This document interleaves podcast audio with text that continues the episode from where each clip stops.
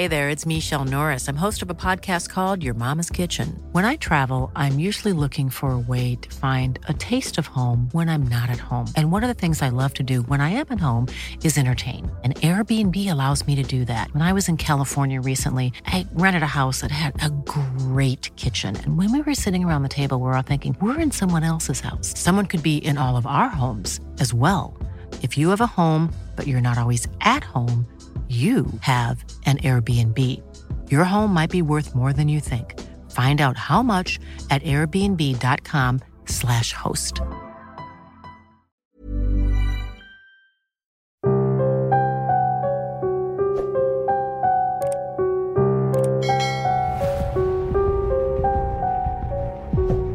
Isang mapagpalang gabi sa inyo, Sir Jupiter, at sa lahat ng tumatangkilik sa programa ninyong Takip Silim. Ako po si Ives, anim na pung taong gulang. Isang retiradong taxi driver. Ang istoryang ibabahagi ko po sa inyo ngayon ay naganap noong taong 1996. Isa po ako sa mga regular na taxi driver na mahilig sa mundo ng pasahero sa domestic airport sa Paranaque. Madaling araw noon, nang parahin ako ng isang hindi ordinaryong pasahero. Pinara ako ng isang lalaking matangkad na sunog ang katawan at muka na nadadamitan ng sunog na damit.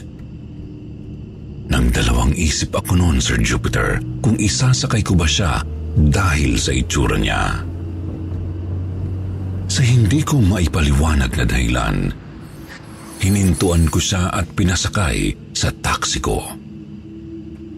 Hindi pala siya mag-isa. Meron siyang kasamang mistisang babae na may dalang malaking bag. Sumakay silang dalawa sa likuran ng taxi ko.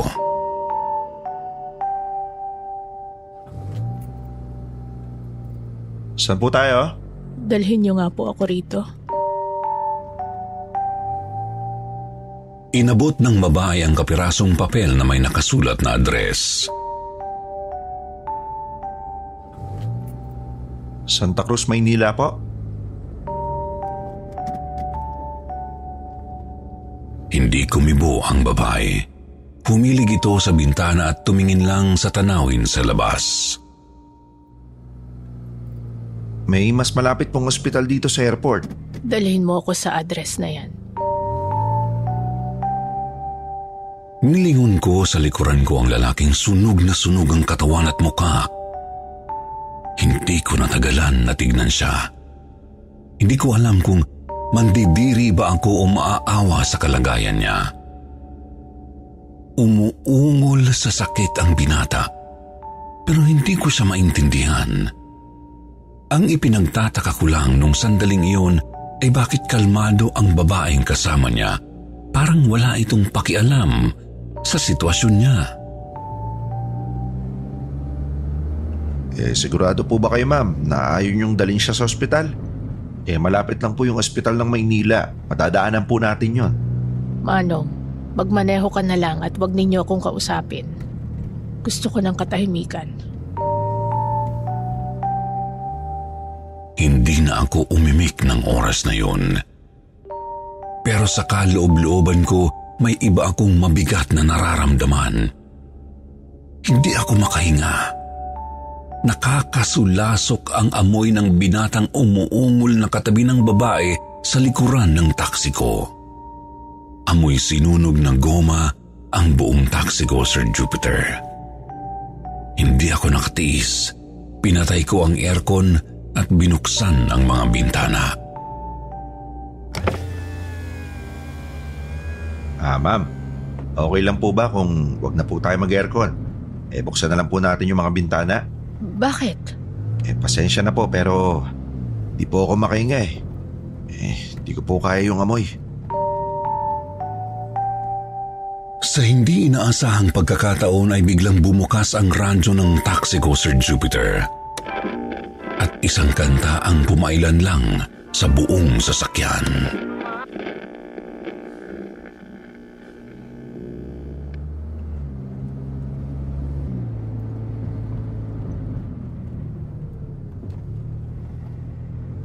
Patayin mo yan. Ma'am? Patayin mo ang radyo. Pero ma'am, hindi ko naman po binuksan yan eh. Kusa pong... Patayin mo! Biglang napahagulgol ang babaeng mestiza na pasahero ko. Pumalahaw siya ng iyak. Iyak na hindi niya makontrol.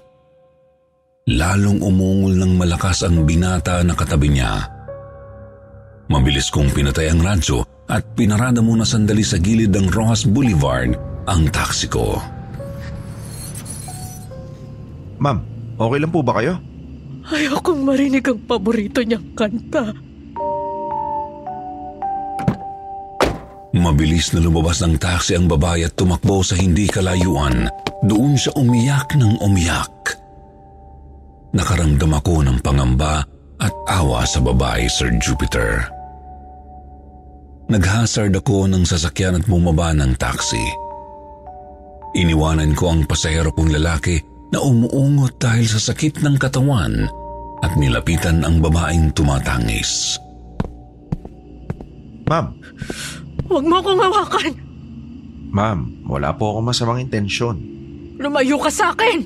Gusto niyo po ba na ako na magdala sa kanya sa ospital? Eh, kaano-ano niyo po ba siya? Ma'am, maluba po yung kondisyon niya eh. Kailangan natin siyang dali sa ospital. Para saan pa? Eh, para po iligtas siya.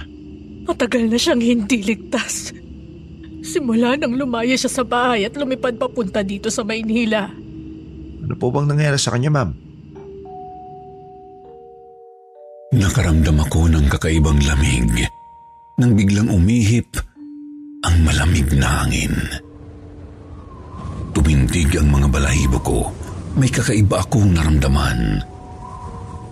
Ganito ang nararamdaman ko noong kabataan ko sa tuwing may presensya sa paligid ko. Bata pa lang ako nakakakita at nakakausap na ako ng mga kaluluwa.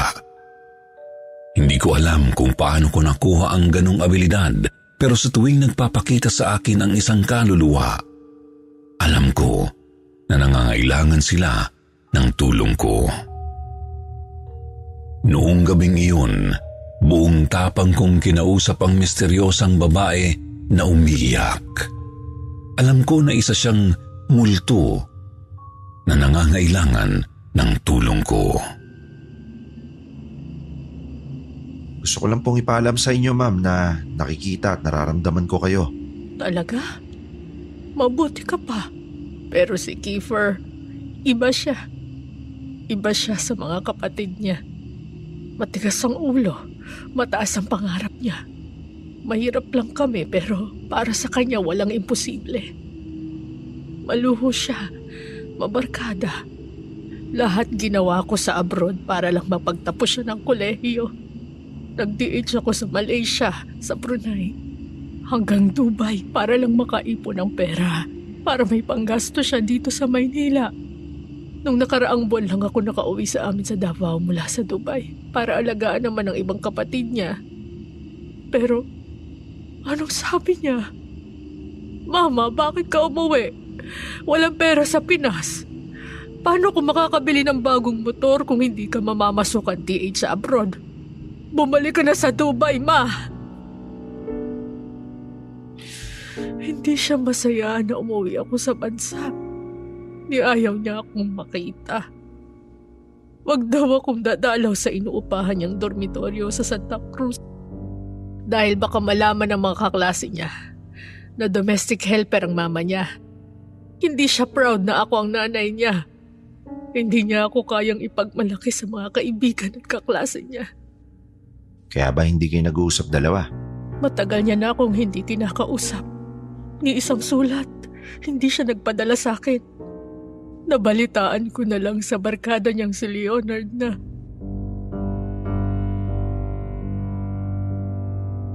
Biglang napahagulgol muli ang babaeng pasahero ko. Inalo ko siya at pinatahan. Ma'am, lilipas din po ang lahat. Paano ko po ba kayo matutulungan para matahimik din yung kaluluwa niyo?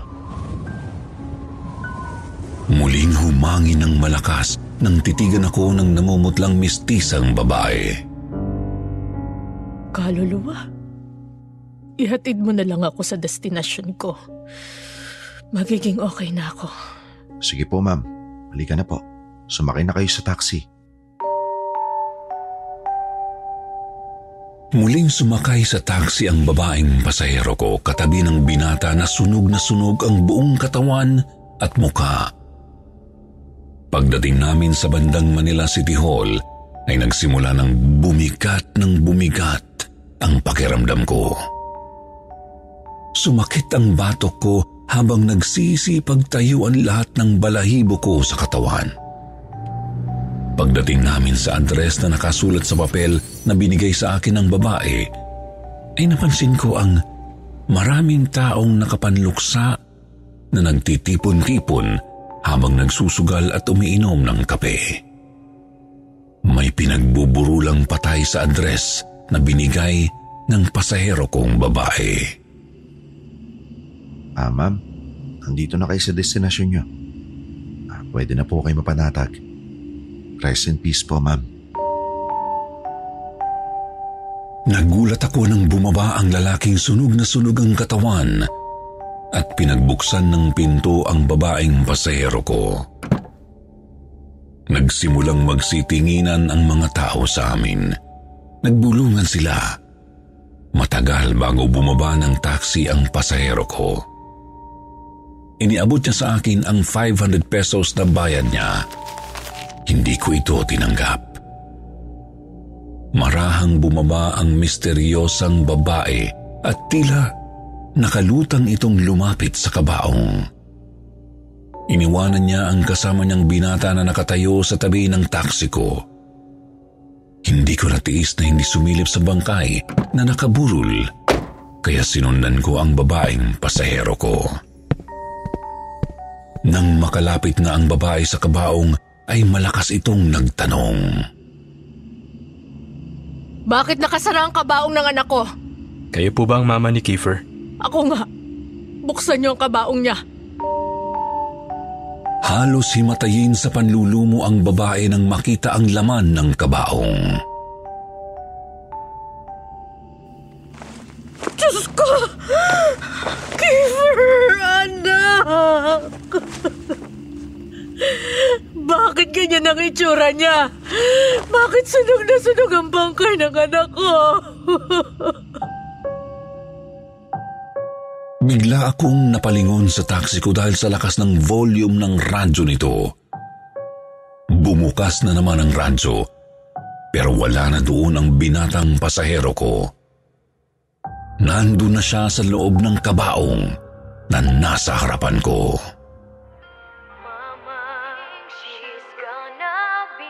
Nagkamali ako nang akalain kong multo ang babaeng pasahero ko.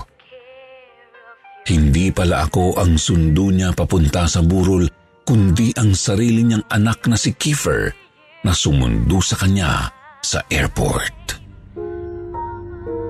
Labis ang hilakbot ko nang mapag-alaman ko sa binatang kabarkada ni Kiefer ang malagim na sinapit nito noong nakaraang linggo. Kumimik kasi ang si Kiefer kasama ang mga kaklase niya sa Timog.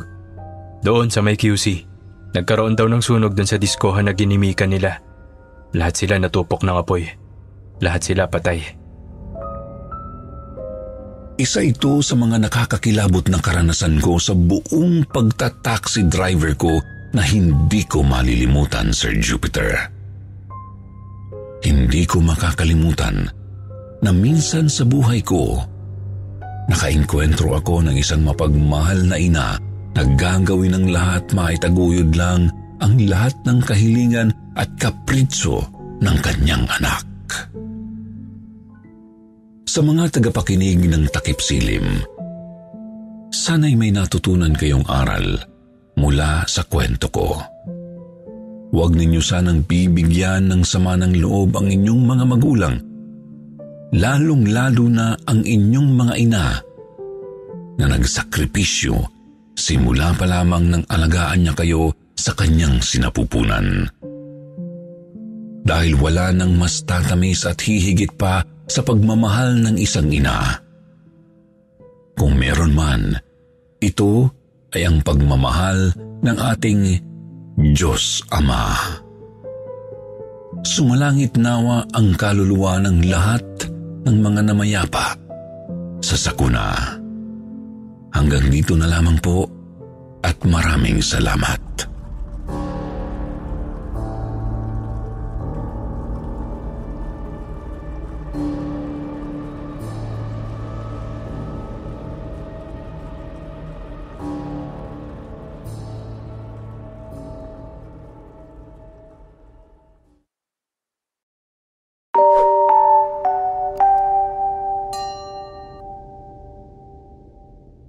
Sir Jupiter, ako po si Errol, 32 years old. Itong kwento ko po ay nangyari noong 2014 sa Benguet, Baguio. Ako, ang ate ko at ang karelasyon niya ay nagtatrabaho bilang serbidora sa isang videoke house na at the same time ay tindahan din. Stay in po kami sa trabaho Noong unang araw po kung kailan kami dumating sa lugar, iba na po ang pakiramdam ko. Limang palapag po ang gusali na pinagtatrabahuan namin. Dalawa po ang underground nito. Basement po ang nasa first floor. Ang second floor po ay underground or second basement kung saan kami naroon. Sa bintana ng underground ay tanaw ang sobrang lalim na bangin. Ang mga bahay at gusali po nasa tabing kalsada at sa bangin lang din nakatayo. Nung first day nga po ng duty ko, nag-CR po muna ako. Nagmamadali ako kasi ihing-ihi na ako. Pagpasok ko sa loob ng CR, nagtaka ako kung bakit gumalaw ang drum na parang bahagyang inalog. Hindi ko na lang po ito pinansin. Nang matapos na akong mag-CR, lumabas na ako. Isasara ko sana ang pinto bago ako umalis nang makita kong biglang umangat ang tabo na nasa drum. Maliit na drum po kasi ang ginagamit sa CR. Natulala ako dahil sa nakita ko. Bigla akong natauhan nang matalsikan ako ng tubig dahil bumagsak na yung tabo sa drum. Mabilis kong iniwan ang CR at ikinwento ko kay ate ang nakita ko pero tinawanan lang niya ako. Nang sumunod na araw, habang nasa kwarto kaming tatlo, may tumapik daw sa ate ko. Hindi niya yon pinansin hanggang sa may tumawag sa cellphone niya. Nang tingnan niya kung sino ang tumatawag, nabasa niya ang registered name ni Mabel, ang karelasyon niya.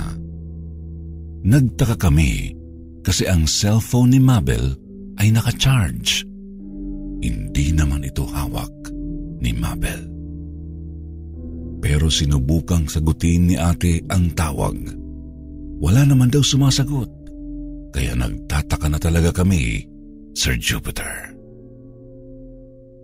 Nang sumunod na araw naman, naka-duty ang ate ko at ang isa naming kasamahan.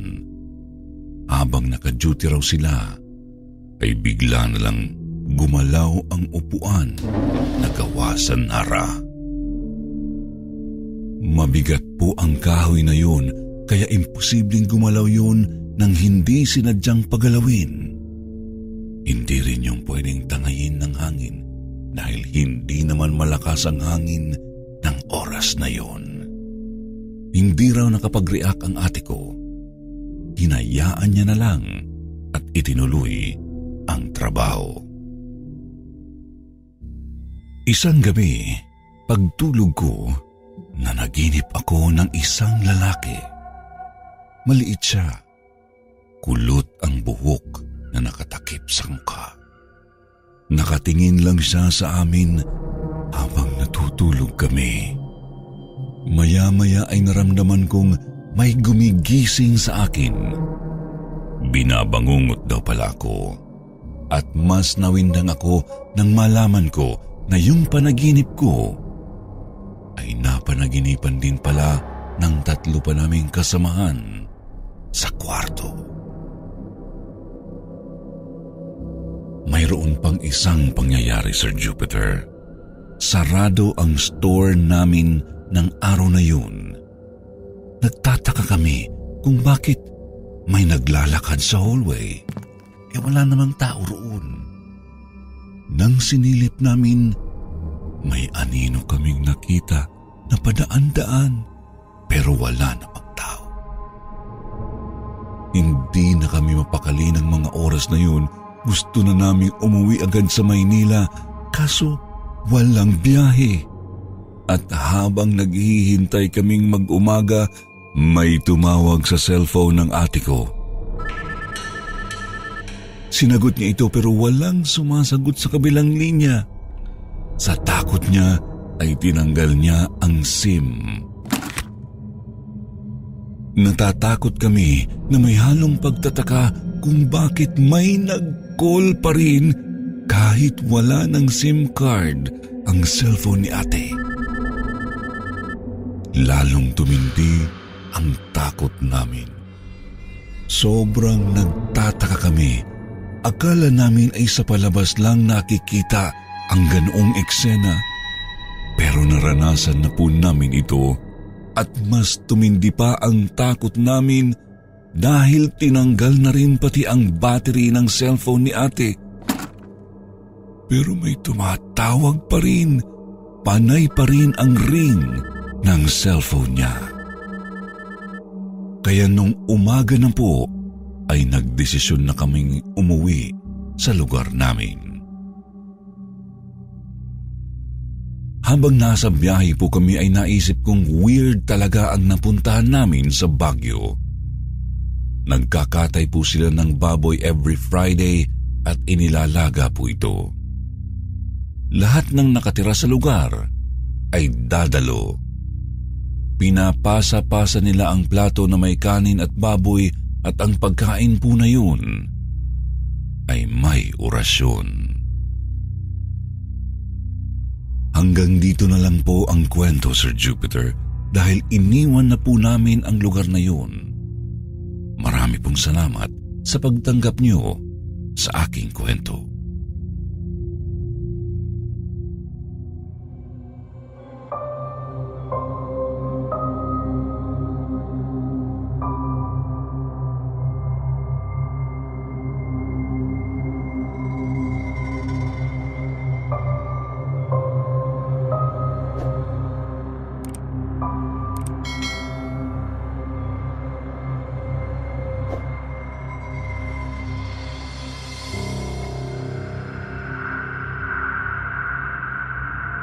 Kumusta po, Sir Jupiter? Tawagin niyo lang po ako sa pangalang Lance. Ako po ay nakatira sa Sarangani Province, Mindanao. Four years nang nakararaan nang ma-experience ko itong nakakatakot na pangyayari sa aming tinitirahan na bahay ng tito ko sa Cavite. Uwian na kaya gumala kami ng mga friends ko sa mall. Pangumaga ako kaya 12 ng tanghali natatapos ang klase namin. May time pa kaming gumala. Mga 3pm na akong nakauwi sa bahay at napagalitan ako. Hindi kasi ako nakapagpaalam na late uuwi dahil sa katuwaan kong gumala. Kaya sobrang nag-alala si mama sa akin. Bago ako magpahinga, ay pinagluluto muna ako ni mama ng kanin at ulam. Pagkatapos ay saka ko gagawin ang assignment. Sa bahay namin si mama ang naglilinis. Kaya ako naman dapat ang bahala sa ibang gawain pag uwi. At isa yun sa dahilan, kaya nagalit si mama. Marami pa kasi akong dapat gawin. Bandang alas 7 ng gabi natapos na kaming kumain. Tapos na rin akong maghugas ng pinagkainan namin kaya pwede na akong magpahinga. Umakyat na ako sa itaas. Doon kasi ako tumatambay. Doon po kasi sa itaas, ginagawa ko ang pagsayaw. Hilig ko pong panoorin ang mga K-pop idols at gusto ko ring gayahin ang pagsasayaw nila. Pagkatapos ng halos isang oras, nagpahinga na ako at saka naglinis ng muka habang nanonood ng K-drama.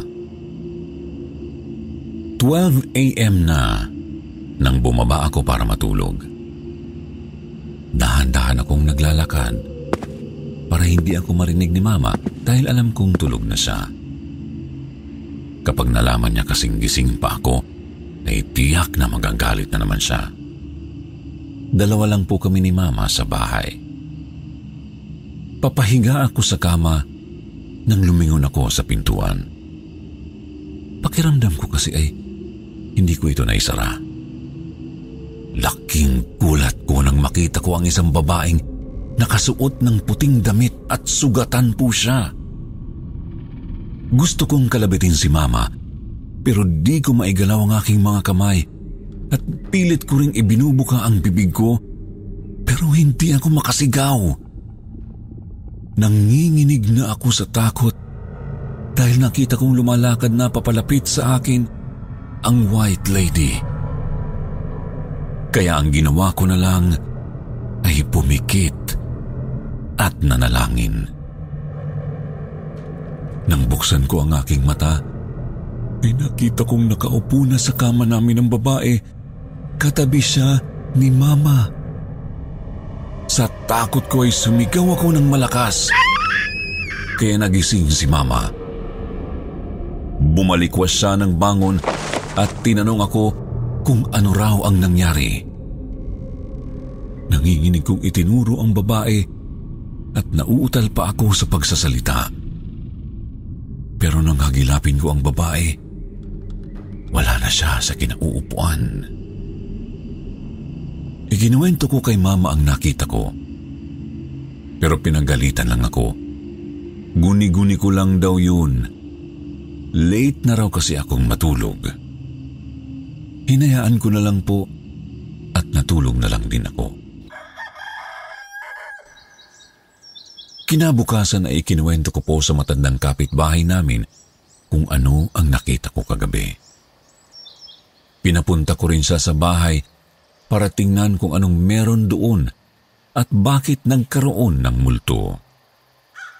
May kakayahan po kasi ang kapitbahay namin na makakita ng mga entities. Sakto naman na pumunta si Mama sa palengke kaya mapapatingnan ko ng maayos ang bahay namin. Pagpasok ng kapitbahay namin sa bahay, ang una niyang napansin ay ang salamin. Masama raw ang pagkakalagay nito. Nakaharap kasi ito sa pintuan. Sinabi niyang alisin ko raw ang salamin sa lugar na yon kasi yun raw ang dahilan kung bakit ako nakakita ng multo. Kapag daw ang salamin ay nakaharap sa pintuan, nagiging portal daw ito. Nagiging pintuan o daanan ng mga nilalang mula sa ibang lugar papunta sa mundo natin. Kaya po inalis ko kaagad ang salamin sa kinalalagyan nito at inilagay ko sa itaas ng bahay para magamit ko sa pagtitiktok. Simula nang mangyari yon sa akin, Sir Jupiter, palagi ko pa rin naaalala kahit nakabalik na ako sa probinsya namin sa Sarangani. Naging aware na rin ako sa salamin. Hindi ko po alam pero sa tuwing nakakakita ako ng salamin, lagi kong tinitingnan kung tama ba ang pinaglalagyan nito.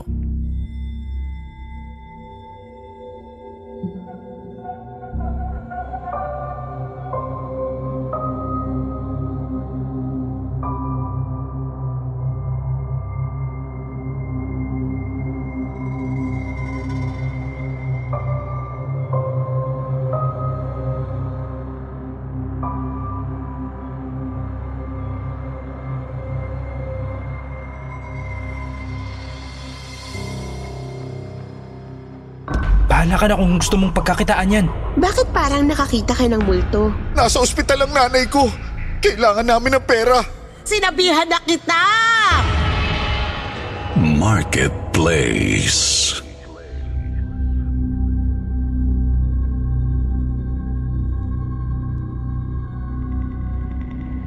Magandang gabi, Sir Jupiter.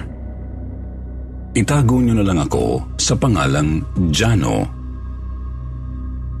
Mas gugustuhin ko na pong magtago muna kesa ilantad ang totoo kong pagkatao. Para maiwasan ang panghuhusga ng mga netizens, lalo na po ang mga taong nakakakilala sa akin sa Facebook. Opo, Sir Jupiter. Isa po akong dating seller sa marketplace ng Facebook. Two years ago po nang malaman ko ang tungkol sa online selling ng mga gadgets sa marketplace nang turuan ako ng kumpare kong si Axel na dating tirador ng mga nakaw na cellphones, laptop at tablet. Aaminin ko po naging kakuntsaba ako ng kumpare kong si Axel sa pagbebenta ng mga nakaw niyang cellphone. Lumaki po ako sa Santa Cruz, Maynila kung saan naging katropa ko si paring Axel na isang magnanakaw sa murang edad pa lang. Noong unay kinaiinggitan ko siya dahil sa dami ng perang kinikita niya sa pagbebenta ng nakaw na cellphone. Mahina ang 15 mil sa isang araw sa tuwing nakaka-snatch siya ng iPhone sa Quiapo.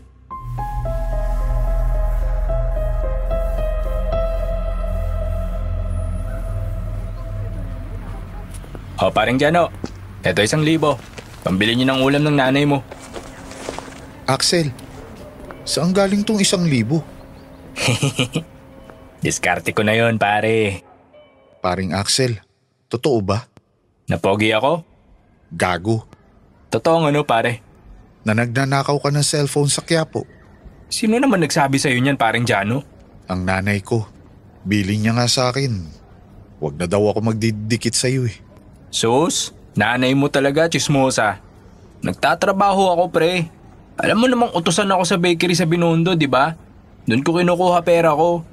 Minsan naman sa marketplace sa Facebook. Tinurukan na kita paano mag-online selling doon, di ba? Meron bang utusan na kumikita ng 15 mil isang araw? Ay, ang chismis nga naman, oo. Mabilis pa sa lipad ng ibon. Totoo ba pare? Bakit? Gusto mo rin bang kumita ng 15 mil sa isang araw? Hindi ako nakasagot sa tanong ng kumpare kong si Axel, Sir Jupiter. Pero ang totoo, nainggit ako sa laki ng kinita niyang pera. Isang gabi, humahangos na kumatok sa bahay namin si paring Axel.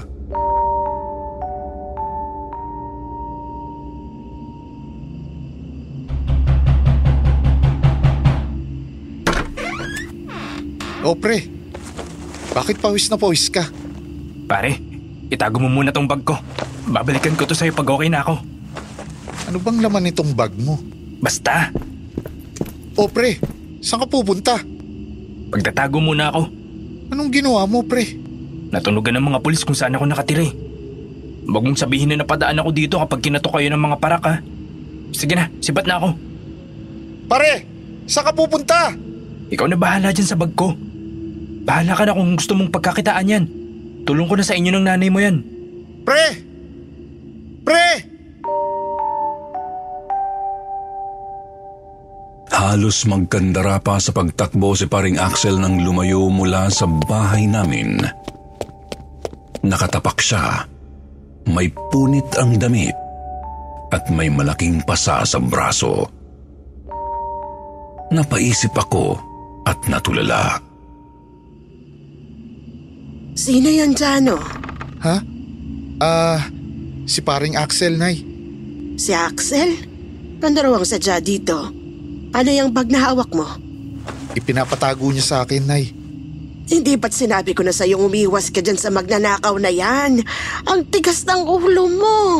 Kaibigan ko si Axel, Nay. Ayokong madawit ka ng gagong yan sa mga pagnanakaw niya. Kahit hindi ikaw ang mismong nagnanakaw. Yung taong binibentahan ng nakaw na cellphone, pwede ring makulong. Alam mo ba yon? Ha? Nakikinig ka ba? Kailan ka makikinig sa akin hayop kang bata ka? Ako? Makukulong?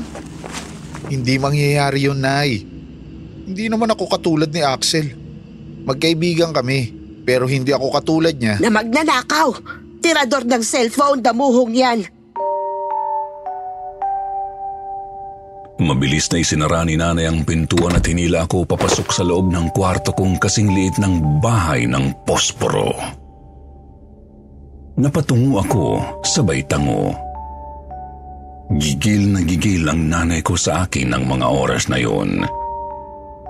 Iniwanan niya akong nagdadabog papalabas ng bahay. Sa gabi kasi nagtatrabaho ang nanay ko sa isang convenience store sa Malate. Isa siyang kahera doon. Tangina kang bata ka dyan, no? Sinabihan na kita! Sinabihan na kita! Kapag napasama ang buhay mo nang dahil sa Axel na yan, ako mismo ang bubugbog sa'yo, leche ka! Pag-alis na pag-alis ni nanay ay agad kong isinara ang pintuan ng bahay namin at muli akong bumalik sa kwarto ko. Napatitig ako sa malaking bag na itim na binigay sa akin ni paring Axel. Nagdalawang isip pa ako bago ko ito tuluyang binuksan. Napanganga ako sa gulat nang makita ko ang mabigat na laman ng itim na bag. Punong-puno ito ng iba't ibang uri ng cellphones. Karamihan dito, mga bago pang modelo ng iPhone. iPhone 11, iPhone 12, may iPhone 13 na bago pa ang casing at ang pinaka napansin ko sa lahat ay yung iPhone 13 Pro na may pink na casing na may pangalang nakadesign, Ami.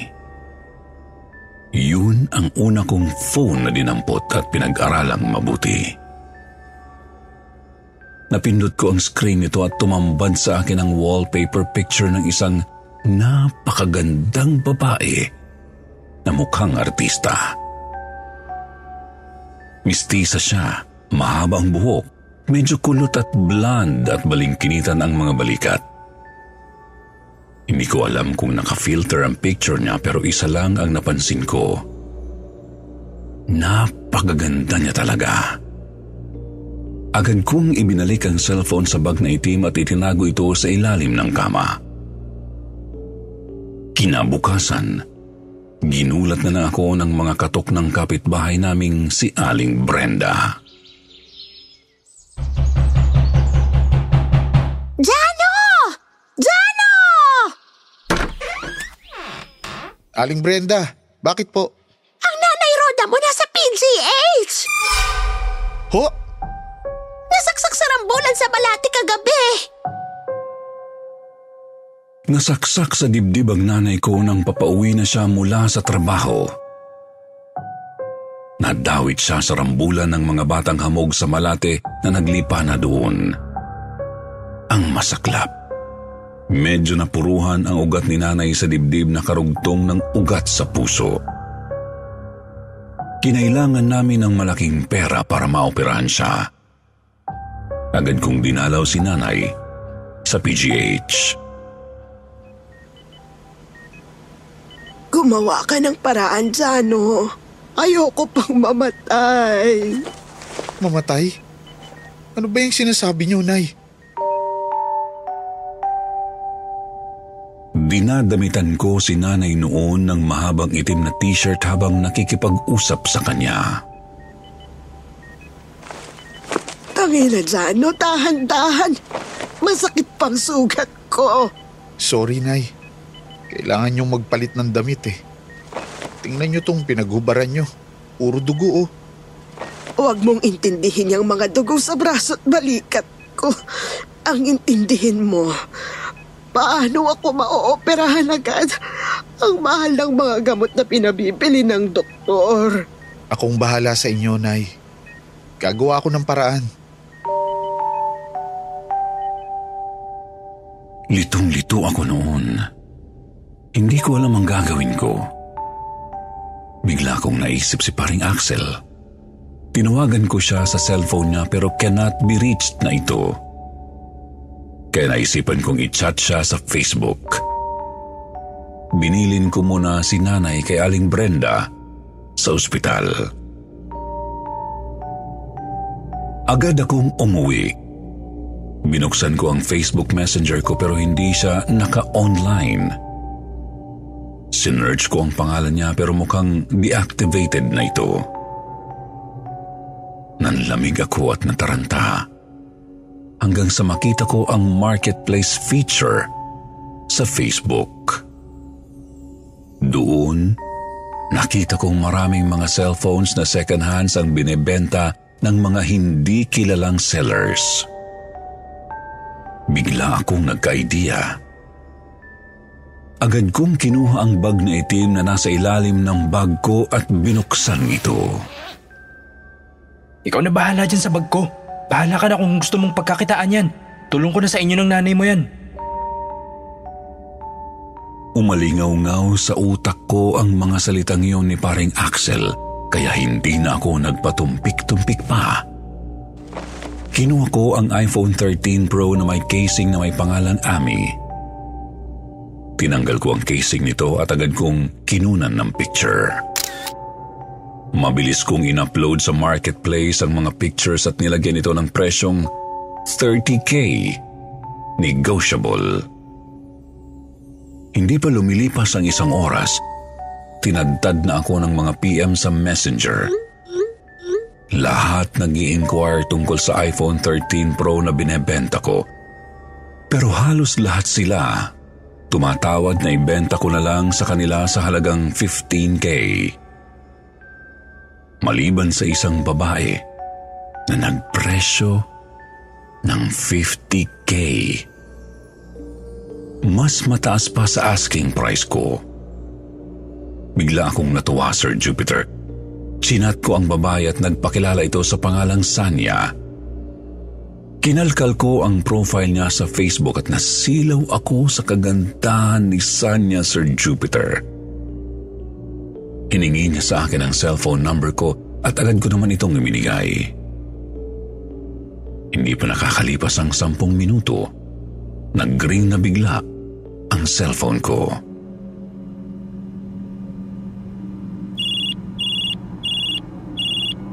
Hello? Ah, hello? Sino to? This is Sanya. Sanya?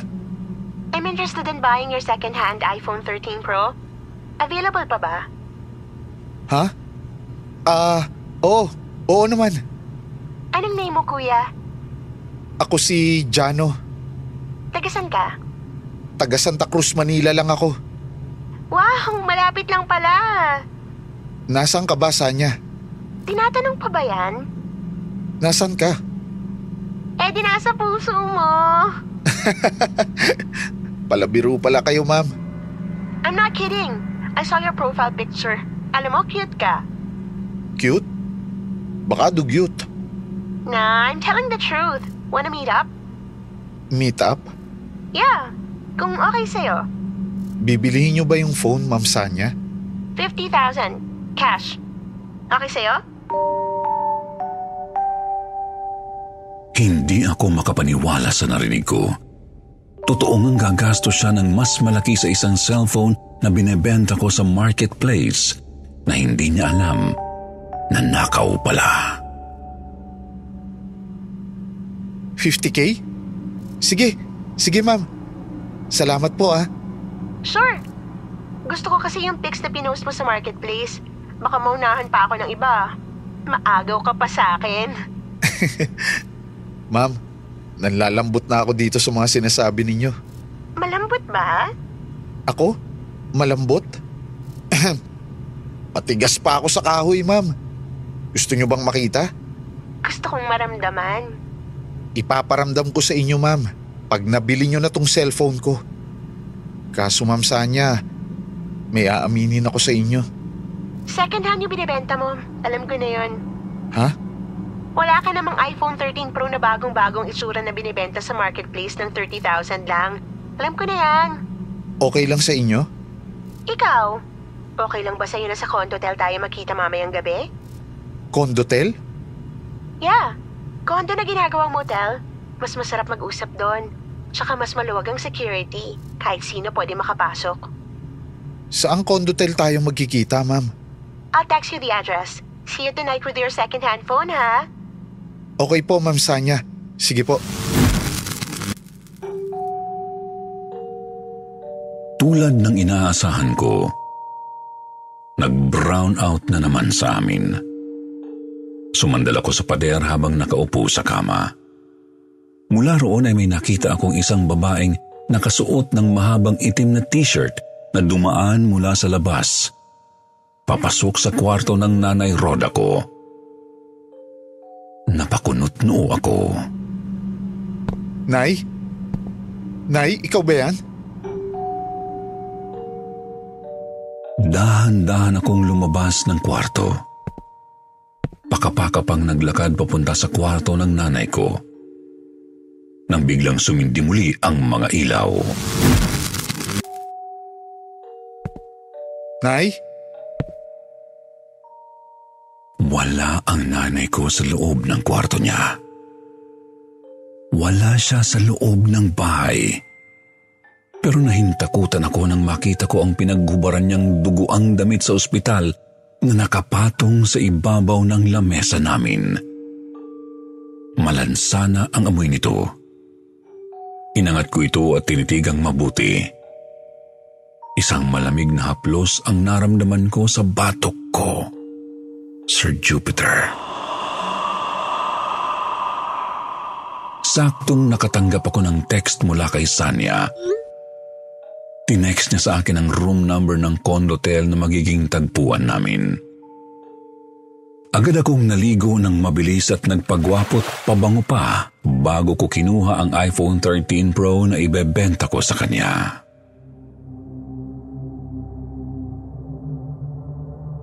Alas 10 ng gabi nang makarating ako sa mismong harapan ng condotel na binigay ni Sanya. Bigla akong nakaramdam ng kaba, lalo na nang makita ko ang nanay Roda ko na nakatayo sa kabilang kanto malapit sa condotel. Nakatitig siya sa akin.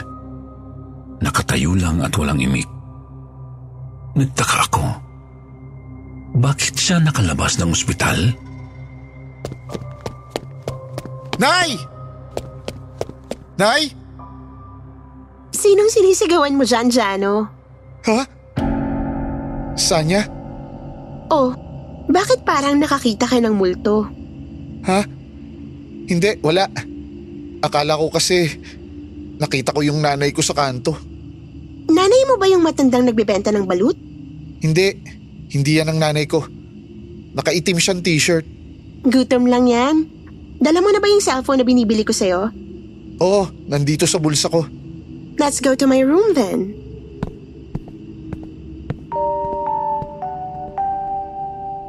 Sinundan ko si Sanya hanggang sa elevator.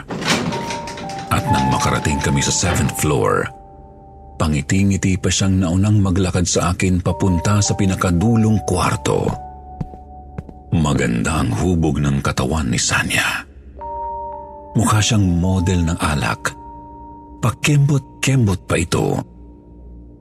Nang buksan na niya ang kwarto, Laking gulat ko nang makitang puno ng kandilang maliliit ang paligid. Mukhang panghani mo ng setup ng kwarto. Nauna siyang pumasok at nang ikandado ko na ang pinto ng kwarto. Wag na, leave it unlocked. Para may suspense. Suspense? Oo, para may konting kaba at gulat kapag nakita tayo ng staff na Na ano? Hindi na sumagot pa si Sanya. Agad niya akong hinalikan sa mga labi at niyakap ng mahigpit. Nanigas ako, kinabahan at nabuhayan. Lumaban ako ng halik kay Sanya hanggang sa matumba kami sa sofa ng living room ng malaking unit. Hindi na ako nakapagpigil para akong biglang na in love sa babaeng agresibo na tulad ni Sanya. Hinubaran niya ako. Tinanggal niya ang t-shirt ko at itinapon ito sa sahig. Pilit niya rin binubuksan ang zipper ng makipot kong maong. Hindi na ako nakapagpigil pa. Maya-maya pa ay kinuha niya ang iPhone 13 Pro na nasa bulsa ng maong ko bago siya tumayo malapit sa pintuan ng banyo ng unit. Makinis. Matigas. Nasa magandang kondisyon pa. Ha? Ah, eh, oo naman. Magandang klase ang iPhone na yan. Alam ko, Muli kong nilapitan si Sanya para halikan. Pero itinulak niya ako pabalik. ba't hindi ka muna maligo bago natin ituloy itong gusto nating gawin? Naligo na ako sa bahay. Maligo ka ulit. Susundan kita sa bathtub. Dalang 50,000 pesos na bayad ko sa'yo. Okay ba yon? Napangisi ako, Sir Jupiter. Habang dahan-dahan akong pumasok sa loob ng banyo. Nagulat ako nang makita kong handa na ang bathtub. Bumubula na ang sabon nito. Agad akong lumusong sa mainit na tubig ng bathtub. Ngayon ko lang na-experience ang ganon. Nilubog ko ang buong ulo at katawan ko sa mainit na tubig nang biglang may nakita akong babaeng nakaitim na nakalubog ang mukha sa loob din ng bathtub. Kamukha ito ng nanay ko. Halos mapasigaw ako. Nay! N- Nay! Ikaw ba yan? Nagkukumahog akong bumangon mula sa madulas na bathtub at mabilis na lumabas ng banyo nang biglang sumambulat sa akin ang pamilyar na lalaki. Nakatalikod ito, umuungol, nakaduct tape ang buong bibig at ilong maliban sa mga mata at noo. Nakaluhod ito sa sahig at tumutulo ang dugo mula sa bumbunan nito. Sumisigaw ito tumiiyak pero hindi ko maintindihan dahil sa binusalang bibig. Paring Axel? Jano! Jano, takbo na! Papatayin ka nila! Bakit ka nandito pare? Sinong gumawa sa'yo niyan? Sa susunod na magnanakaw kayo, kikilalanin niyo muna kung sino yung tao. Sabi ng maskuladong lalaki na puro tato ang mukha, namumula ang mga mata nito. May kasama siyang dalawa pang lalaki. Yung isa, payat na matangkad na mahaba ang buhok. May dala itong balisong. At yung isang matabang lalaki, nakasuot ng puti na t-shirt at pang-army na pantalon. May hawak itong baril. Sanya? Sanya! Nasaan ka? Sanya? Sinong Sanyang hinahanap mo? Lexi ang totoo kong pangalan. Kapatid ko si Amy. Ang totoong may-ari ng cellphone na to. Kapatid mong may may-ari ng iPhone? Oo, kapatid ko si Amy. O mga tol, ano bang hinihintay nyo? Tirahin nyo na yung dalawang yan. Ang mga magnanakaw, pinapatay. Hindi ako nagnakaw ng cellphone ng kapatid mo, Sanya. Si Axel yun. Napilitan lang akong ibenta sa marketplace yung nakaw na cellphone dahil nasa ospital ang nanay ko. Kailangan namin ng pera. Mabilis na tinanggal ni Sanya ang duct tape sa bibig ni Axel. Pre, wala na sa ospital ang nanay Roda mo. Kahapon pagalis mo ng ospital, binawian na siya ng buhay. Tinawagan ako ni Aling Brenda. Nasa punerarya na ang nanay mo. Tangina pare. Hindi. Kasalanan mo lahat ng to, Axel! Sorry pare. Sorry. Tirahin nyo na yan. Uwi na ako. Tang ina nyo. Yari kayo sa amin ngayon. At wala na kaming nagawa ni paring Axel ng mga oras na yun. Pinagbubugbog kami ng dalawang armadong lalaki. Kahit nakahubad ako, pinilit kong tumakbo papalabas pero naabutan nila ako. Ginilitan nila ako sa braso at mga hita. Pinagtatadyakan nila sa mukha si paring Axel. Hinampas nila ng lampshade sa ulo si Axel hanggang sa mangisay ito. Binalingan ako ng dalawang lalaki at pinagsusuntok ako sa mukha, tadyang at sikmura hanggang sa bumaha ng dugo sa buong unit. Hindi pa sila nakontento. Mukhang kasabwat nila ang may-ari ng kondotel. Kinumutan nila ako at dinala sa pinakamalapit na footbridge. Naiwang walang buhay si paring Axel sa unit. Talon! Hindi. Wag. Bakit niyo ako pinapatalon? Dahil depressed ka. Malungkot ka. Gusto mong magpakamatay kaya... Sige, tumalong ka na. Maawa kayo. Hindi ako magnanakaw. Kapag hindi ka tumalon, pasasabugin ko ang bungo mo. Tumalon ka! At nawalan na ako ng malay tao. Nagising na lang ako na nasa loob ng charity ward ng PGH kung saan namatay si nanay. Tulala ako ng ilang araw hanggang sa makausap ako ng doktor. Ikinuwento ko ang lahat ng nangyari sa mga doktor at mga kasama ko sa ward. Pero lahat sila ang tingin sa akin masamang tao. Halos isang buwan akong nagtagal sa ospital bago ako tinulungan ni Aling Roda na kapitbahay namin na makabangon uli at makauwi. Ang masaklap pa nito, hindi ko na maalala pa ang mga mukha ng mga lalaking gumulpi sa akin.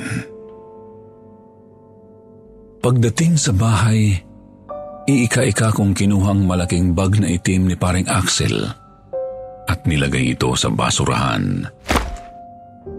Binuhusan ko ng gaas ang basurahan at sinindihan ko ang bag. Sama-samang nasunog ang lahat ng mga nakaw na cellphone na laman nito. Magmula noon, hindi na ako gumamit ng Facebook ulit. Hindi na rin ako nag-cellphone. Nang bigay ito sa akin ng kakaibang takot ng trauma.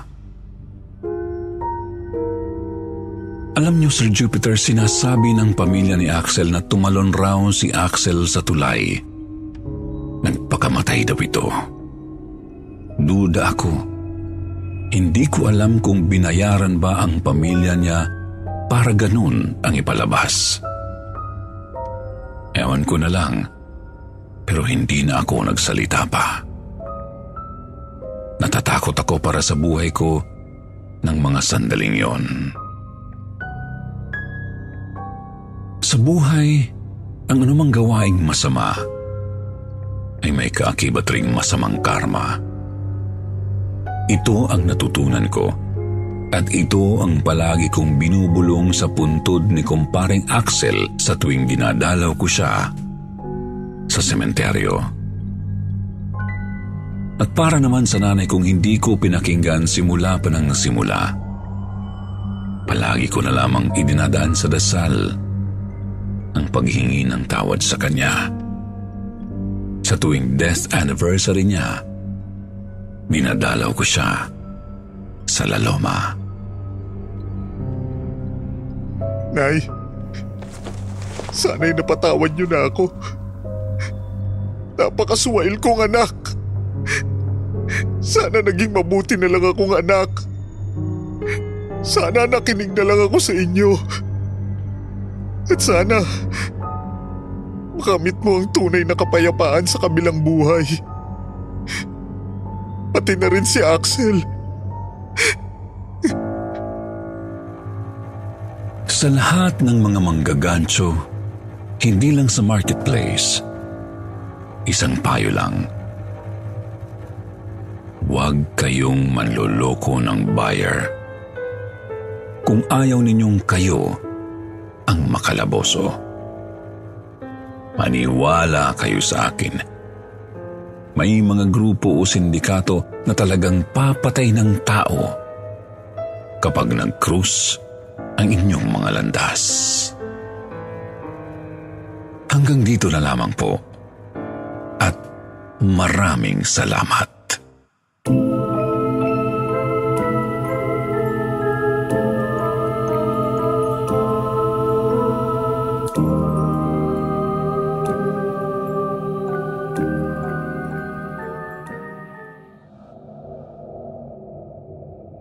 Magandang gabi, Sir Jupiter, sa lahat ng tagapakinig ng kwentong takip silim. Ako po si Joy. Tagalukban, Laguna po ako. Meron po kaming ancestral house. Lahat po ng family ko ay dito nakatira. Itong bahay po namin ay pagmamayari pa ng mga ninuno namin panahon pa raw ng mga Espanyol. Ilan sa mga bricks ay na-preserve po pero napatungan na po ng simento dahil nga yung ilang pader po ay nasira dahil sa gyera. Bali ni-rebuild lang po ng ni-rebuild ng mga ninuno namin hanggang maging maganda at mas maayos. Hindi ko na po inilakip ang picture ng bahay for privacy purposes po. Pero nakita na po ito sa TV noon dahil dito po nag-shooting ang ilang mga artista hugis at taul po ang aerial view ng bahay namin. Maliban doon ay matagal na rin itong naitayo. Marami na itong nasaksihan na kasaysayan, kaya ganoon na lamang ang lakas ng dating nito pagdating sa mga kakatuwang bagay at pangyayari.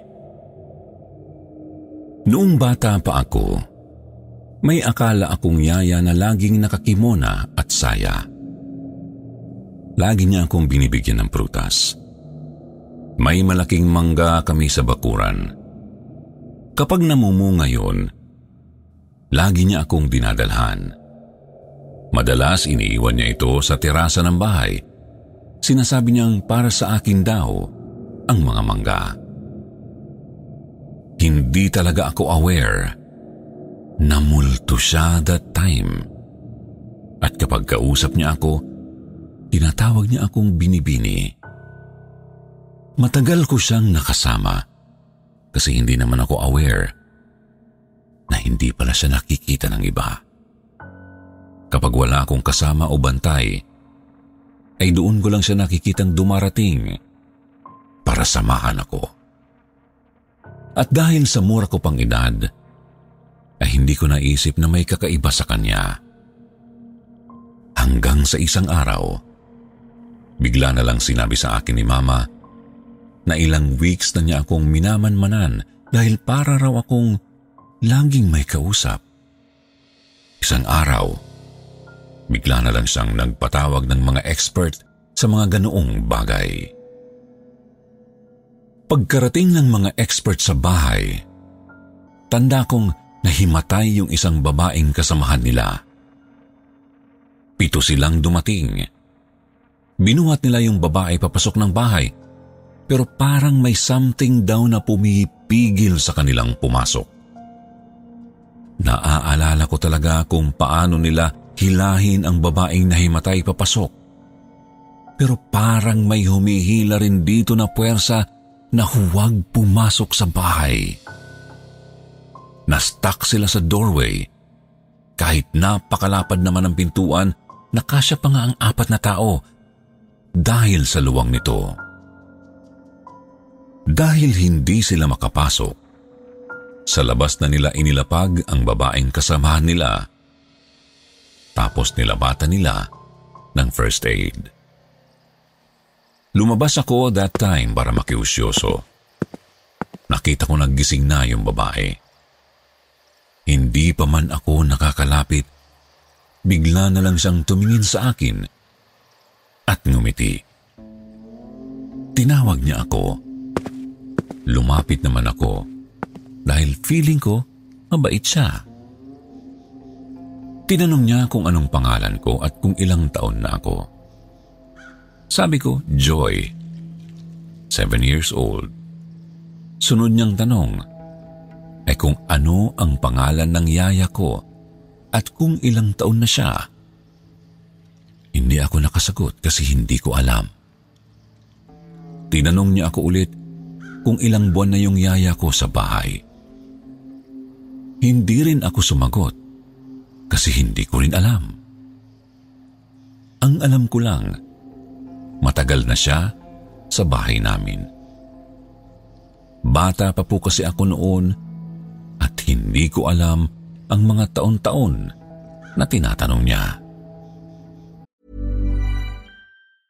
I'm Sandra, and I'm just the professional your small business was looking for. But you didn't hire me because you didn't use LinkedIn jobs. LinkedIn has professionals you can't find anywhere else, including those who aren't actively looking for a new job but might be open to the perfect role, like me.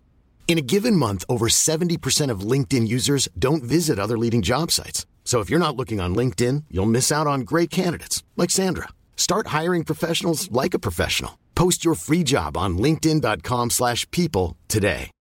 Millions of people have lost weight with personalized plans from Noom, like Evan, who can't stand salads and still lost 50 pounds. Salads generally for most people are the easy button, right? For me, that wasn't an option. I never really was a salad guy. That's just not who I am. But Noom worked for me. Get your personalized plan today at Noom.com.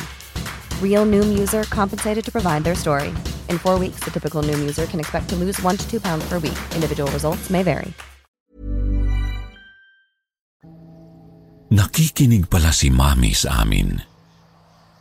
Nabigla ako nang lumapit siya. Ang sabi niya sa akin, huwag raw akong magsinungaling. Bad daw yun. Kinausap ni Mami ang babae. Sabi niya, wala daw akong yaya. May mga kasambahay kami pero nakatoka lang sa gawaing bahay at hindi sa akin. Sumabat ako. Sabi ko, mayroon talaga akong yaya. Lagi kong kasakasama. Nagkatinginan si mami at yung babae. Tapos sabi ng babae, mayroon talaga akong kasama na babaeng nakasuot ng kimon at saya. Nasa likod ko lang daw. Hindi naman daw yun masamang espiritu. Ito ay parang gabay ko raw.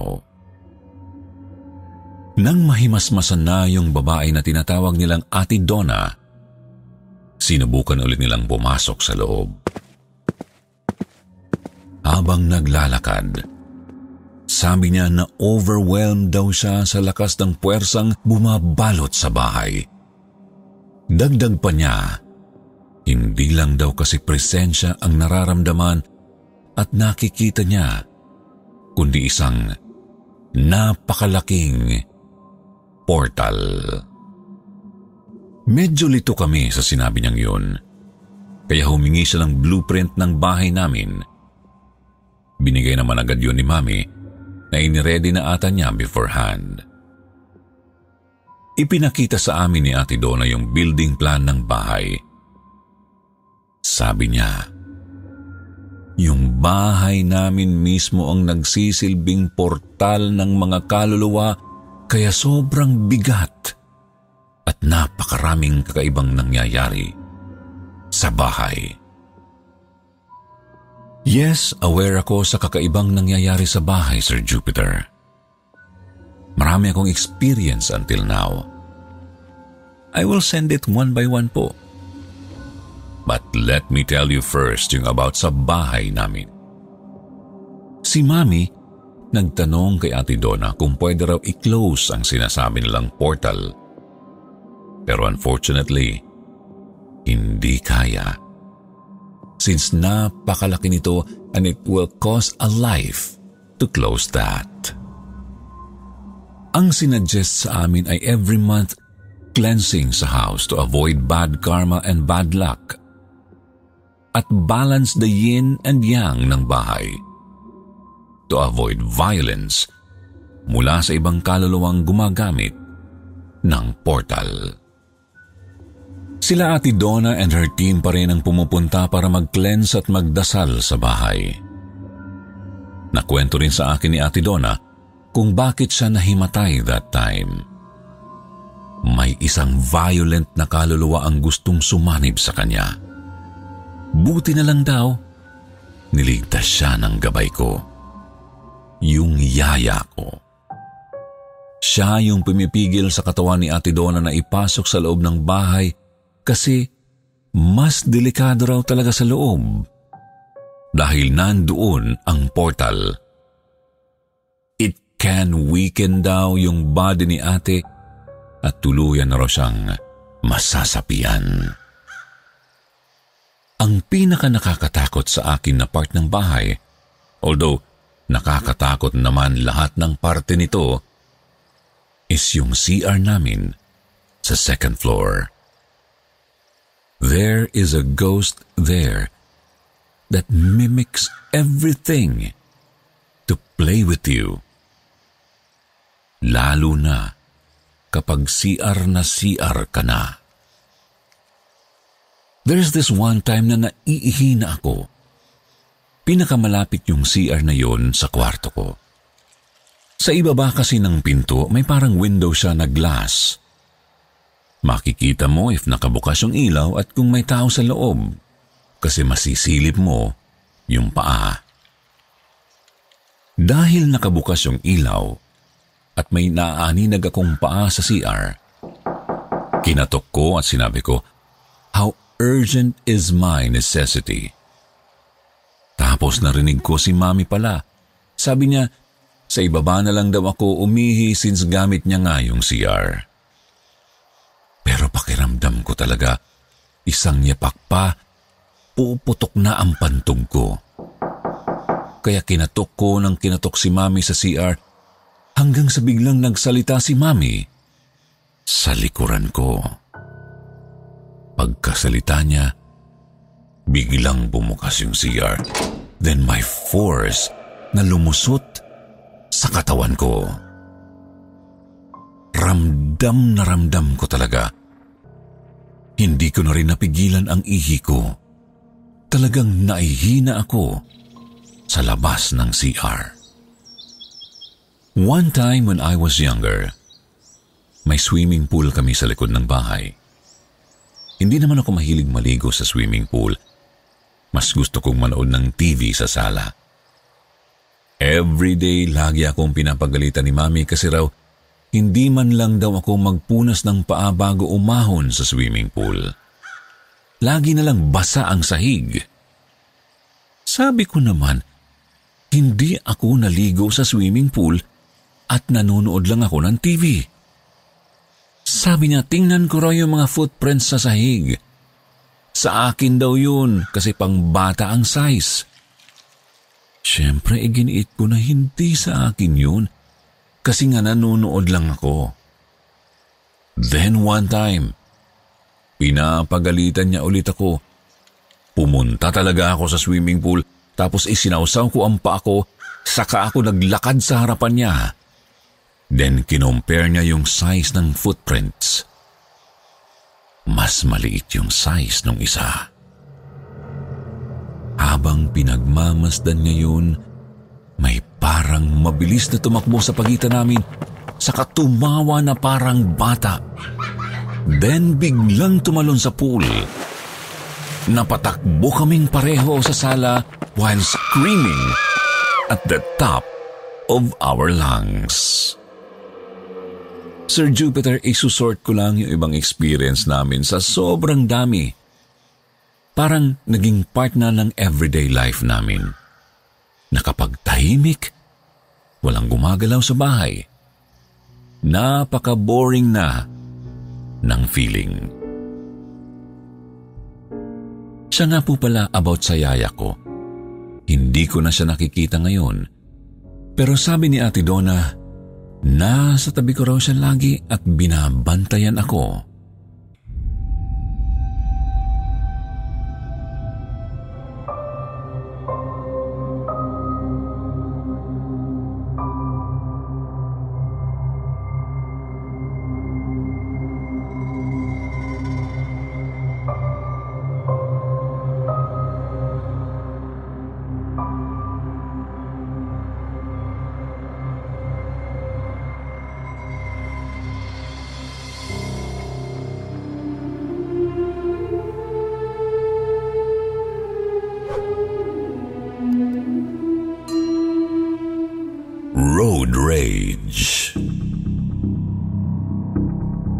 si Ali, 55 years old na ngayon at isang owner ng maliit na talyer sa Quezon City. Ang kwento ko ngayon ay nangyari isang dekada na ang nakalilipas. Isang kwento na hinding-hindi ko makakalimutan.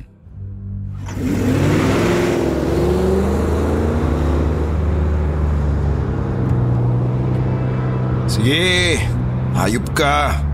Alam mo hindi kita maabutan ha. Yari ka sa akin kapag nag-stoplight sa kanto. Babangasin ko yung pagbumuka mo. Numukhang Honda Civic ka ha. Ali, anak, ano ka ba? Hindi ka naman inaano ng Honda na kotse. Bakit ba galit na galit ka dyan? Na hindi niyo ba nakita? Kanina pa tayo ginigit-git ng hayop na Honda Civic na yun. Gusto pa nga akong makanal ng animal eh. Yari siya sa akin pag inabutan ko siya. Ali, tumigil ka na. Palagi ka na lang palaaway. Sino ba nauna? Ako ba? Ako ba? Bakit mo ko sinisigawan? Anong putsa oo. Ang bunganga mo! May anger management issues po ako, Sir Jupiter. Actually, noong bata po ako, na-diagnose ako na may bipolar syndrome. Isang bagay kung bakit maraming kaibigan ko ang lumayo sa akin. Lahat sila takot sa akin. Hindi lang daw kasi ako moody, violent daw ako na tao. Hindi lang daw ako impulsive, may chemical imbalance daw ako. Pero lahat ng yan, sabi-sabi lang ng mga tropa kong nagmamarunong. Hoy! Hoy! Hoy! Sandali! Sandali nga! Ba't mo ginisgasan yung kotse ko? Nakita mo na pakanan ako, di ba? Sumenyas ako, bulag ka ba? Hindi mo nakita? Magpapark na ako eh. Tsaka bakit mo dinikit yung motor mo pakaliwa sa kotse ko? Tapos ginasgasan mo pa ha? Gago ka ba ha? Ano gusto mo? Tarantado ka ha? Ali, tama na. Halika na dito sa loob at tulungan mo akong buhatin itong binili kong salamin. Ay nako, itong mga hayop na motorista talaga. Parang bangaw. Bigla-bigla na lang sumusulpot eh. Kumalma ka nga anak, huwag kang maingay. Baka mabulahaw mo yung mayari nitong shop. Eh, ano ba kasi ginagawa natin dito sa loob nitong horror house na to, Nay? Hindi ito horror house. Wala tayo sa theme park. Antique shop to, anak. Lahat ng mga tinda dito galing pa raw sa ibang bansa. Tingnan mo tong banga na ito. Kuhanin ko yan. Galing pa raw ng India yan. 1700 pa raw ang banga na yan. Oh, naniwala naman kayo sa may-ari. Pininturahan lang nila yan para magmukhang luma. Tingnan mo itong rebulto na ito, Ali. Tingnan mo. Mukhang elepante pero maraming kamay na galamay. Kakaiba, di ba? Eh, naku na, huwag niyo sabihing bibili niyo yung hollow blocks na yan ha. Bumili kayo ng semento. Igagawa ko na lang kayo ng ganyan. Ano, gusto niyo? Hollow blocks lang kasi yan eh. Piloso po ka talaga. Hindi yan gawa sa hollow blocks. Tingnan mo na kasulat na presyo. 450,000 pesos. Galing na ang Egypt. Baka galing pa to sa mga ancient pyramids ng Egypt, anak. Nay, huwag nga kayong galibol. Nasaan na ba yung salamin na binili niyo? Eto, ito ang salamin na bibili. Bakit, Nay? Ali, Oh, bakit natahimik kayo dyan? Ali anak, Uy, Nay. Pati kayo makagalaw dyan. Stroke ba kayo? anak. n- Nakikita mo bang nakikita ko sa salamin? Ano ba kasi nakikita nyo? Hindi ko nakikita. Anak, wala kang ulo sa salamin. Totoo ang sinabi ni Nanay Sir Jupiter. Kitang-kita ko rin nang sabihin niya sa akin. Wala akong ulo sa reflection ko sa salamin. Natakot ako noon pero hindi ako nagpahalata. Agad kong hinila papalabas ng antique shop ang nanay kong parang na-stroke na sa takot. Pag uwi namin, agad niyang ipinahubad sa akin ang body fit kong itim na t-shirt at cargo pants kong camouflage, pati na rin ang underwear ko. Pinaligo niya ako sa banyo, pero yung tubig na pinanligo ko, nilagyan niya ng asin, sandamakmak na asin. Hindi pa siya nakontento, binudburan niya ako ng rock salt sa buong katawan ko pagkatapos kong maligo. Pagkatapos ay tinawag niya ang kapatid kong bunsong babae na si Aisel at inutusan itong humingi ng holy water sa simbahan. Pagdating ni Aisel sa bahay, ay binasbasan ako ni Nanay Faith ng holy water sa buong ulo at katawan. Natakot ang kapatid ko, lalo na nang sinunog ni nanay ang mga pinaghubaran kong damit sa bakuran. Pinaluhod kami ni nanay sa harapan ng maliit naming groto sa bakuran ng bahay namin. Ali, Hazel, mga anak, manalangin tayo. Ama namin, sumasalangit ka. Sambahin ang ngalan mo. Mapasa amin ang kaharian mo. Sundin ang loob mo dito sa lupa para ng sa langit. Bigyan mo kami ng aming kakanin sa araw-araw. At patawarin mo kami sa aming mga sala para ng pagpapatawad namin sa nagkakasala sa amin. At huwag mo kami pahintulot sa tukso at iadya mo kami sa lahat ng masama. Amen. Ipanalangin natin araw-araw ang kaligtasan ng kuya mo, Hazel. Kailangan natin kontrahin yung masamang pangitain na nakita namin sa antique shop. Kontrahin natin ang premolusyon ng kamatayan. Sino ba naman nagpauso ng pamahiin na kapag wala kang ulo sa salamin, mamamatay ka na kagad? Ali! Huwag mo nang ipagdiinan pa. We rebuke the devil. We rebuke Satan and his evil ways. Satan is already defeated when Christ died on the cross.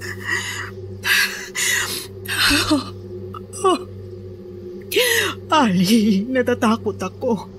Para sa'yo, ayoko mawala ka sa amin ang kapatid mo. Okay, okay. Kalma, Nay, kalma.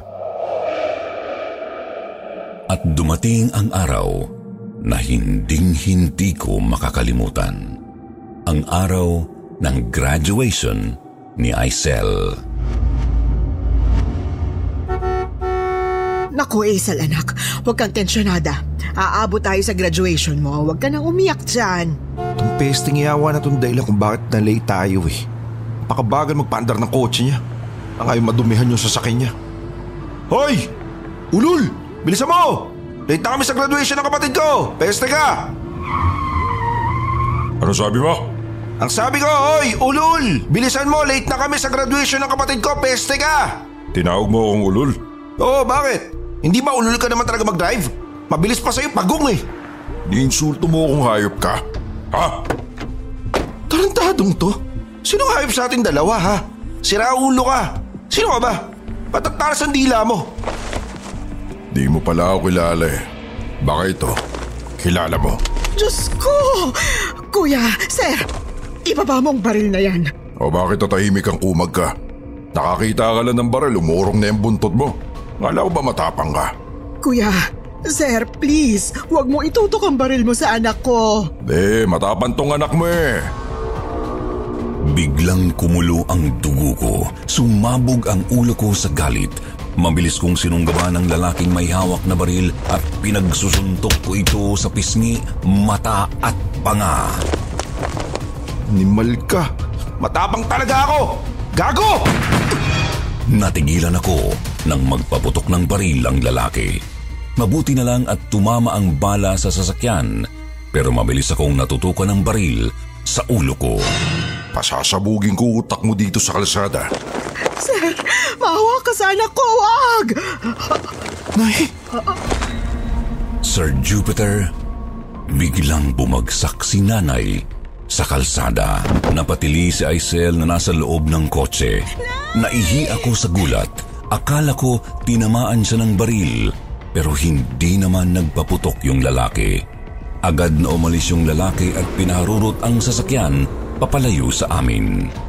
Paglapit namin kay nanay, hindi na siya humihinga. Patay sa kalsada si Nanay Faith. Sabi ng doktor nang dalhin namin siya sa ospital na stroke si nanay. Ang sobrang stress, pag-alala o kahit anong negatibong emosyon ay pwedeng makatrigger sa stroke. At marahil yun ang nangyari kay nanay. Dahil sa sobrang takot niya para sa akin, ay napahamak siya. Mali ang pamahiin. Mali ang premonisyon ni nanay. Hindi ako ang namatay. Hindi ako ang pumanaw. Hindi ako ang kinuha ni kamatayan. Siya. Magmula noon ay hindi na ako nagmaneho pang muli. Dekada ang lumipas bago ako kinumbinsi ng kapatid ko na mag-drive ulit. Hanggang ngayon sinisisi ko pa rin ang sarili ko sa sinapit ng nanay ko. At hanggang ngayon, hindi ko pa rin mapatawad ang sarili ko sa maling katapangan na pinakita ko sa gitna ng kalsada. Patuloy pa rin ang therapy ko hanggang ngayon. At patuloy pa rin ang pakikipaglaban ko sa sarili ko sa tuwing nakakaramdam ako ng galit o puot o malalim na depresyon dahil sa isang malaking pagkakamali ko. Ito ang natutunan ko, Sir Jupiter. Hindi kailanman magiging solusyon ang init ng ulo sa anumang problema. Hanggang dito na lamang po. Maraming salamat.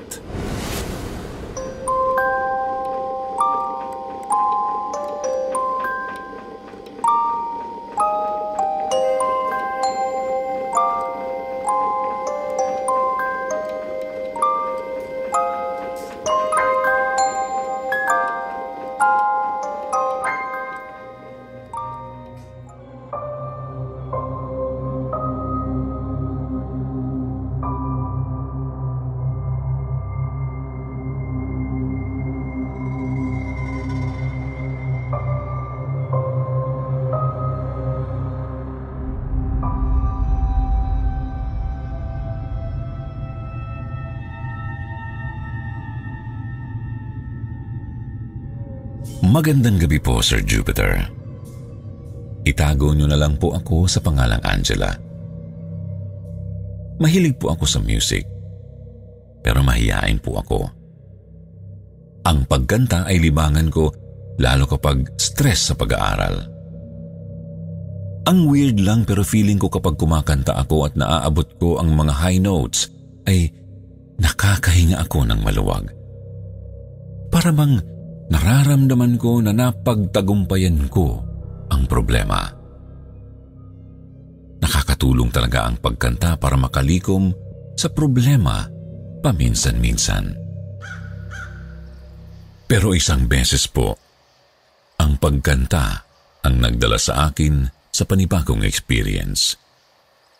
May wheezing up po ako at dito ako nahihilig. Medyo madami na rin ang followers ko dito. Nung minsan po na mag-record ako ng song, bago ko ito i-post, ay pinakinggan ko muna. Sobrang kinilabutan po ako. May line doon na parang may sumabay sa akin sa pagkanta. Ilang ulit ko itong pinakinggan at dinig na dinig ko ang sumabay. Ang nakakakilabot pa hindi ito isa lang. Parang choir po ang boses na nagsi-second voice sa akin. Yung kilabot ko ay umakyat sa ulo ko. Halos hindi ko magawang pindutin ng maayos ang cellphone ko. Pinipilit kong i-delete ang nirecord ko pero parang ang laki-laki ng mga daliri ko at hindi magawang tumapat sa button pero pinilit ko itong burahin dahil iniisip ko na baka hindi ako lubayan ng sumabay na mga nilalang. Pagkatapos ay tumigil na muna ako sa pagkanta. Lumabas ako ng kwarto para mawala ang kaba at kilabot ko. Pagkalabas ko ng silid, hindi ko pa nailalapat ang pinto, eh parang bigla itong itinulak ng hangin. Kumalabog ang pagsara ng binto at sobrang nabigla ako. Natigilan ako nang bigla kong narinig ang mga boses sa loob ng kwarto ko. Parang isang choir ang naroon at kumakanta sila. Haming lang po ang ginagawa nila pero dinig na dinig ko ang boses. Bigla akong napatakbo hindi ko na alam kung saan ako pupunta. Nabangga ko si mama. Naggalit siya sa akin dahil gulat na gulat din nang makita ko. Tinanong niya ako kung bakit daw ako tumatakbo. Sa takot ko ay sinabi kong maraming tao sa kwarto. Kinunyatan pa ako ni mama dahil bakit daw ganun ang reaksyon ko kung nagdala lang ako ng bisita. Ano raw ang milagro na ginagawa namin doon? Pero sinabi kong, hindi tao, kundi multo ang naroon. Kaya lalong nagalit si Mama sa akin. Pumunta na lang ako sa kusina at uminom ng tubig. Dahil po sa takot ko, ayaw ko munang bumalik sa kwarto. Nagpasama pa ako sa kapatid kong mas bata sa akin na pumasok sa kwarto para kumuha ng unan at kumot. Nung gabi po, Sir Jupiter, sa sala po ako natulog. Hindi rin ako nagpatay ng ilaw kasi yung takot ko parang ayaw lang mawala. Sa sala po ako natulog dahil ang ate ko po ay nagtatrabaho paggabi. Home-based po ang trabaho niya kaya naisip kong may kasama ako buong gabi sa sala. Panay lang ako kalikot ng cellphone hanggang sa makatulog ako. Mababaw lang po akong matulog. Nakakarinig ako ng mga yabag na pabalik-balik na naglalakad. Inisip ko na ang ate ko yun, kaya hinayaan ko lang.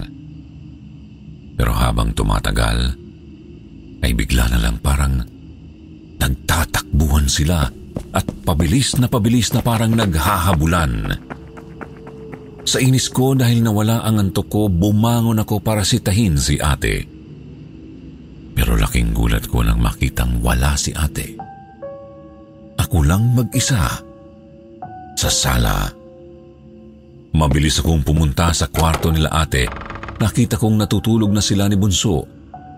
Naalala ko na Monday nga pala at rest day ni ate kapag ganitong araw. Dahil sa takot ay nagsumiksik ako sa kanilang dalawa. Doon na ako nagpalipas ng gabi. May kasama po ako sa kwarto, si kuya. Pero ilang araw siyang wala dahil sumama sa outing ng barkada sa Tagaytay. Ilang araw siyang wala kaya doon ako kila ate natutulog. Ayokong bumalik sa kwarto ko nang mag-isa. Hindi ko po alam kung bakit bigla na lang akong nakakaramdam ng ganitong experience. Eh wala naman po akong third eye. Hanggang po sa naalala ko, may isa akong classmate na may third eye. Panay ang kwento niya sa amin ng tungkol sa mga nakikita niya dahil kami ay walang third eye, parang hindi kami naniniwala. Pero nang naranasan ko ang lahat, parang naniniwala na ako.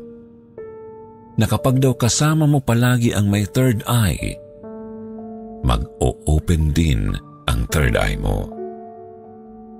Agad ko pong tinext ang classmate ko at sinabi sa kanya ang lahat. Sabi niya, huwag ko raw i-entertain para hindi ako gambalain. Huwag raw akong mapag-isa. Kaya mula po noon lagi na akong dumidikit sa mga kapatid ko. Naging matatakutin ako pero pinipilit kong labanan ang takot.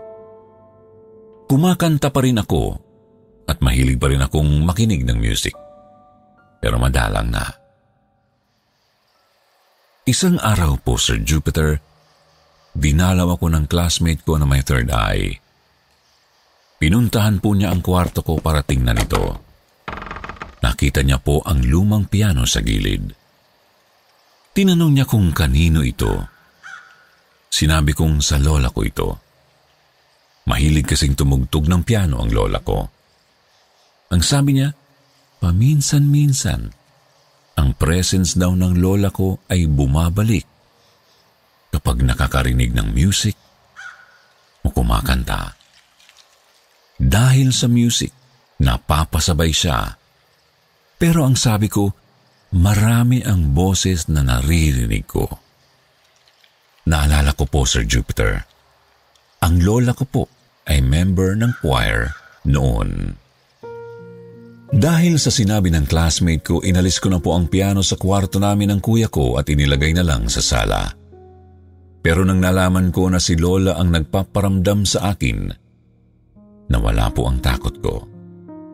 Close po kasi ako sa lola ko at siya ang nagturo sa akin kung paano kumanta. Hanggang dito na lang po, Sir Jupiter. Wala rin po akong ibang nararamdaman dahil hindi na po ako nag-focus sa kung anong hindi nakikita ng iba. Nag-focus po ako sa pag-aaral. Marami pong salamat sa pagtanggap ng kwento ko. God bless po sa kwentong Takip Silim.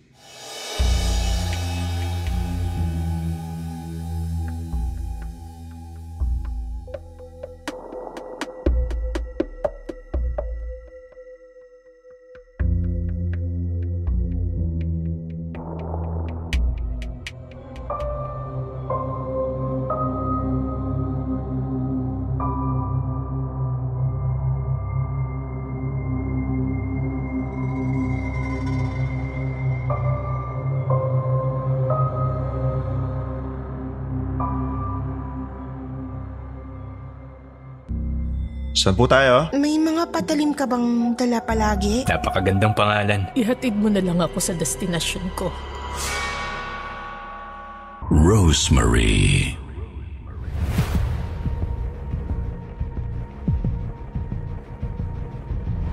Magandang gabi po, Sir Jupiter. Ako po si Jemima, 45 years old at isang online seller. Naisipan ko pong sumulat sa inyo para i-share ang nakakatakot kong experience noong 19 years old pa lang ako. Year 1998 po noon at kakagraduate ko lang sa college nang maka-encounter po ako ng isang stalker. Hindi lang siya ordinaryong stalker. Mas masahol pa pala siya sa pagkakakilala ko sa kanya noong una.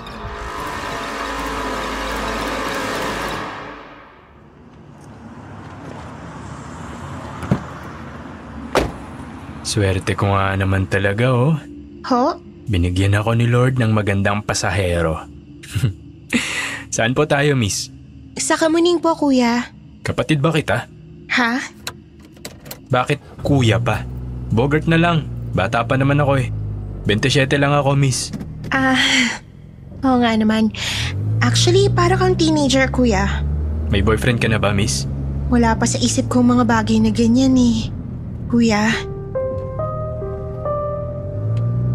Medyo presko at feeling guwapo ang taxi driver na nakilala ko nung gabi na pauwi ako sa amin mula sa trabaho. Madaldal siya at ang daming kwento. Siya yung tipo ng driver na halatang bored na bored sa pagmamaneho kaya kinakausap lahat ng pasahero niya. Kahit hindi mo tinatanong, kinikwento niya. Bata pa lang ako, marami nang may gusto sa akin ng mga chicks eh. Kaso hindi ko sila trip. Gusto ko kasi yung mukhang disente, may pinag-aralan, may trabaho, maamo ang mukha, mahaba ang buhok, malinis tignan at syempre yung mabango. Parang kayo, miss. Anong pangalan niyo pala? kuya dito na lang ako sa kanto. Pakitabi na dyan yung taxi. Dito kayo nakatira? Hindi ako kumibo. Ni hindi ko siya tiningnan sa mukha. Iba kasi talaga ang kutob ko sa kanya. Ibinigay ko ang bayad pero hindi niya tinanggap.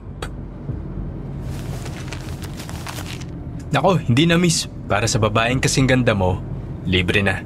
Hindi kuya, tanggapin mo tong 300. Malulugi ka kapag hindi kita binayaran. Sus, wala yun miss. Malaman ko lang pangalan mo, okay na ako. Ayaw niya talagang kunin ang bayad na inaabot ko sa kanya. Ang gusto niyang ibayad ko sa kanya ay ang pangalan ko. Rosemary? Napakagandang pangalan. Salamat kuya. Inihagis ko sa dashboard ng taxi ang tatlong daang piso na bayad ko. Nagmadali akong bumaba ng taxi at nagpanggap na mag-aabang pa ng tricycle kahit na nasa harapan ko na ang bahay namin. Ayaw niyang umalis. Kuya Bogart, eh, hindi ka pa ba aalis? Mag-aabang pa ako ng pasahero eh. Nag-isip ako ng paraan para hindi niya malaman na yung bahay sa harapan ko ang tirahan namin. Naglakad ako patawid sa kabilang kalye at mabilis na nagtago sa loob ng looban ng mga squatter na nakatira malapit sa bahay namin. Halos 30 minutos ang lumipas bago nawala ang taxi ni Bogart sa harapan ng bahay namin. Nang sumunod na araw, ginabi na naman ako ng labas ng opisina dahil nag-overtime ako. May nakita akong lumang taxi na paparating. Pinara ko ito agad dahil biglang umambon ng gabi na yon. Pagsakay na pagsakay ko, agad na humarurot ang taxi kahit na hindi ko pa sinasabi sa driver kung saan ako papunta. Napakaswerte ko nga naman talaga oh. Ikaw na naman? Bakit parang nakakita ka ng multo, Rosemary? Bakit kagabi puti yung taxi mo? Ngayon... Romelyebo ako sa kumpare ko eh. Isa lang kasi may-ari nitong taxi na to tsaka yung taxi ko kagabi. Saka muning tayo ulit? Sa bahay nyo? Hindi na ako nagsalita pa. Tumango na lang ako. Biglang bumuhos ang malakas na ulan. Nagsimulang mag-traffic sa kalsada. Umandar na naman ang bunganga ni Bogart. Kung ano-ano na naman ang pinagkikwento kahit na pinaramdam kong hindi ako nakikinig sa kanya dahil hindi ako interesado sa kanya. Mabait akong tao, kaya marami akong kaibigan. Sa barangay namin, marami akong natutulungan. Basta may problema mga barkada ko, ako ang takbuhan nila. Marami nga naiinggit sa akin eh. Mabait na, gwapo pa, sabi nila. Sus, eh sabi ko, kayo naman. Ganito talaga ako. Ganito ako magmahal. Nagulat ako nang bigla siyang bumunot ng balisong mula sa bewang niya. Inilapag niya yun sa dashboard ng taxi. Bakit may balisong ka, kuya? Kapag mahal ko, handa akong ipagtanggol. Kaya lagi akong handa. May mga patalim ka bang dala palagi, kuya? Ilang beses ko ba sasabihin sa'yo na wag mo na akong tawagin kuya? Dahil hindi naman tayo magkapatid. Bogart, Bogart ang pangalan ko. Yun ang itawag mo sa akin, okay? Bakit ka sumisigaw? Bogart, Biglang nag-iba ang timpla niya. Napalitan ng inis yung kanina niyang masayahing mukha. Tiningnan niya ako sa rearview mirror. Nanlilisik ang mga mata niya. Natakot ako kaya nang maipit kami sa traffic ay agad akong bumulot ng pera sa bag ko at iniabot ito sa kanya sabay baba ng taxi. Sandali! Saan ka pupunta? Rosemary! Natigilan ako nang sumigaw siya. Lumapit ako sa bintana ng taxi at sinilip siya. Sa'yo ba to? Iniabot niya sa akin ang tear gas na palagi kong dala kahit saan ako magpunta. Nalaglag ko pala ito nang bumaba ako ng taxi. Kinuha ko ang tear gas at salamat, Bogart. Kinuha ko ang tear gas ko at inilagay sa loob ng bag ko sabay sakay ng jeep na puno ng pasahero. Tinandaan ko ang plate number ng taxi ni Bogart habang papalayo ang jeep. Nang sumunod na araw, ginabi na naman ako ng labas ng opisina dahil sa haba ng meeting namin ng boss ko. Nagpasya na ako na mag-jeep pa uwi para makaiwas kay Bogart. Sumakay ako ng jeep ng payapa at walang pangamba hanggang sa biglang tumirik ang jeep sa kalagitnaan ng kalsada. Pinababa kami ng jeepney driver dahil umuusok daw ang makina ng sasakyan niya. Wala akong nagawa kundi pumara ng ibang jeep pero dahil biyernes noon, punuan ang lahat ng jeep na dumaraan. Isang oras na akong nakatayo para pumara ng jeep pero puno talaga ng pasahero. Hanggang sa pumarada sa harapan ko ang isang Kia na taxi. Nakasara ang mga bintana at medyo tinted ito kaya hindi ko nakita ang mukha ng driver. Dala ng pagod, napilitan akong sumakay na sa taxi. Napakaswerte mo, Rosemary. Bogart? O bakit parang nakakita ka ng multo? Aha, nagulat lang ako. Iba na naman tong taxi na minamaneho mo. Hiniram ko lang to para sunduin ka. Kaso sa jeep ka sumakay eh. Paano mo na lamang... Sus, hapon pa lang inaabangan na kitang lumabas ng opisina nyo. Kaso hindi mo pinansin itong taxi. Ayoko mapahamak ka. Hinugot na naman ni Bogart ang balisong niya sa bewang at pinakita sa akin kung gaano ito katalim bago ito ipinatong sa dashboard ng taxi. Huwag kang mag-alala. Palagi akong nandito para sa'yo.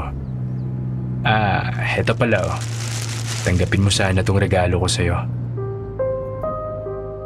Kinuha niya sa passenger's seat ang isang bouquet ng red roses at iniabot sa akin sa likuran ng taxi kung saan ako nakaupo. Roses? Walang rosas. Bagay na bagay sa pangalan mo. Rosemary. Salamat sa roses pero hindi ko to matatanggap, Bogart. Unang-una kung nililigawan mo ko, I'm so sorry pero hindi kita masasagot ng oo eh. Wala pa talaga sa isip ko ang magka-boyfriend. Uh, pangalawa, Jemima ang pangalan ko at hindi Rosemary. Jemima? Bakit kailangan mo pang magsinungaling, Rosemary? Hindi mo ba ako pinagkakatiwalaan? Ipara mo na tong taxi sa tabi, bababa na ako. Sinungaling ka? Katulad ka rin ng nanay ko, sinungaling kayo. Kakaiba ang hugot na narinig ko sa boses ni Bogart ng mga oras na yun. Para siyang may kimkim na galit sa nanay niya. Biglang pinaharurot ni Bogart ang taxi paliko sa isang kalsadang hindi pamilyar sa akin. Bigla akong nagpanik, lalo na nang magpasikot-sikot na kami sa isang madilim at puro talahib na mahabang highway.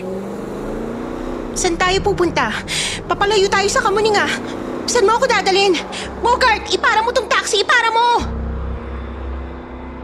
Walang katao-tao sa paligid. Alam kong may masamang balak si Bogart sa akin nung oras na yun, kaya naglakas loob akong binuksan ang pinto ng taxi para tumalon. Pero hindi ko ito mabuksan. Hanggang sa biglang promeno ang taxi sa isang matalahib na tambakan ng sirang kotse. Hubad! Bogart, anong hubad? Anong... Hubad na! Mabilis niyang kinuha ang balisong at itinutok sa leeg ko. Sumampa siya papunta sa likuran ng kotse at kinubabawan ako. Gamit ang isa niyang kamay ay hinaltak niya ang uniform kong blouse. Sumigaw ako at nagwala pero sinampal niya ako pa ulit-ulit. Hindi ako nagpatalo sa lakas ni Bogart, Sir Jupiter. Mabilis kong dinukot ang tirgas ko sa loob ng bag at inispray sa mga mata niya. Napasigaw siya sa hapdi. Ah! Ah! Rosemary! Mga mata ko! Ah! Binayagan ko siya para makawala sa pagkakadagan niya sa akin. Namilipit siya sa sakit. Pilit kong gumapang papunta sa driver's seat para buksan ang naka-autolock na taxi. Hinila niya ako pabalik sa likuran ng taxi. Sumigaw ako, pero madiin niya akong hinalikan sa bibig. Sukang-suka ako sa lasa ng laway ni Bogart. Muli kong ginamit ang mga kamay ko para labanan ng manyakis na si Bogart. Kinalmot ko siya, dinukot ko ang mga mata niya at muli kong kinuha ang tirgas ko sabay spray ng matagal sa bunganga niya at mga mata. Napaiyak siya sa sakit. Tinadyakan ko siya sabay gapang papalabas ng taxi. Tulong! Tulungan niyo ako! Nagtatakbo ako papunta sa main highway at laking pasasalamat ko sa Diyos nang may dumaan na police mobile. Itinuro ko si Bogart na umiiyak sa hapdi ng mga mata sa loob ng taxi. Dinampot sa agad ng mga pulis. At doon din mismo sa police station ang pinagdalhan sa kanya, ipinablatter ko siya. Hindi Hinding hindi ko malilimutan ang pangyayaring yun sa buong buhay ko, Sir Jupiter. Nagkaroon na tuloy ako ng phobia sa pagsakay sa taxi. Mabuti na lang at uso na ang Grab ngayon. Sa lahat ng mga kababaihang naging biktima rin ng pangahalay, pang-aabuso at pananakit ng kalalakihan, isa lang ang may papayo ko sa inyo. Huwag kayong matakot lumaban. Magsalita at magsumbong sa kinauukulan. Babae tayo, malakas, may kapangyarihan at karapat dapat na igalang.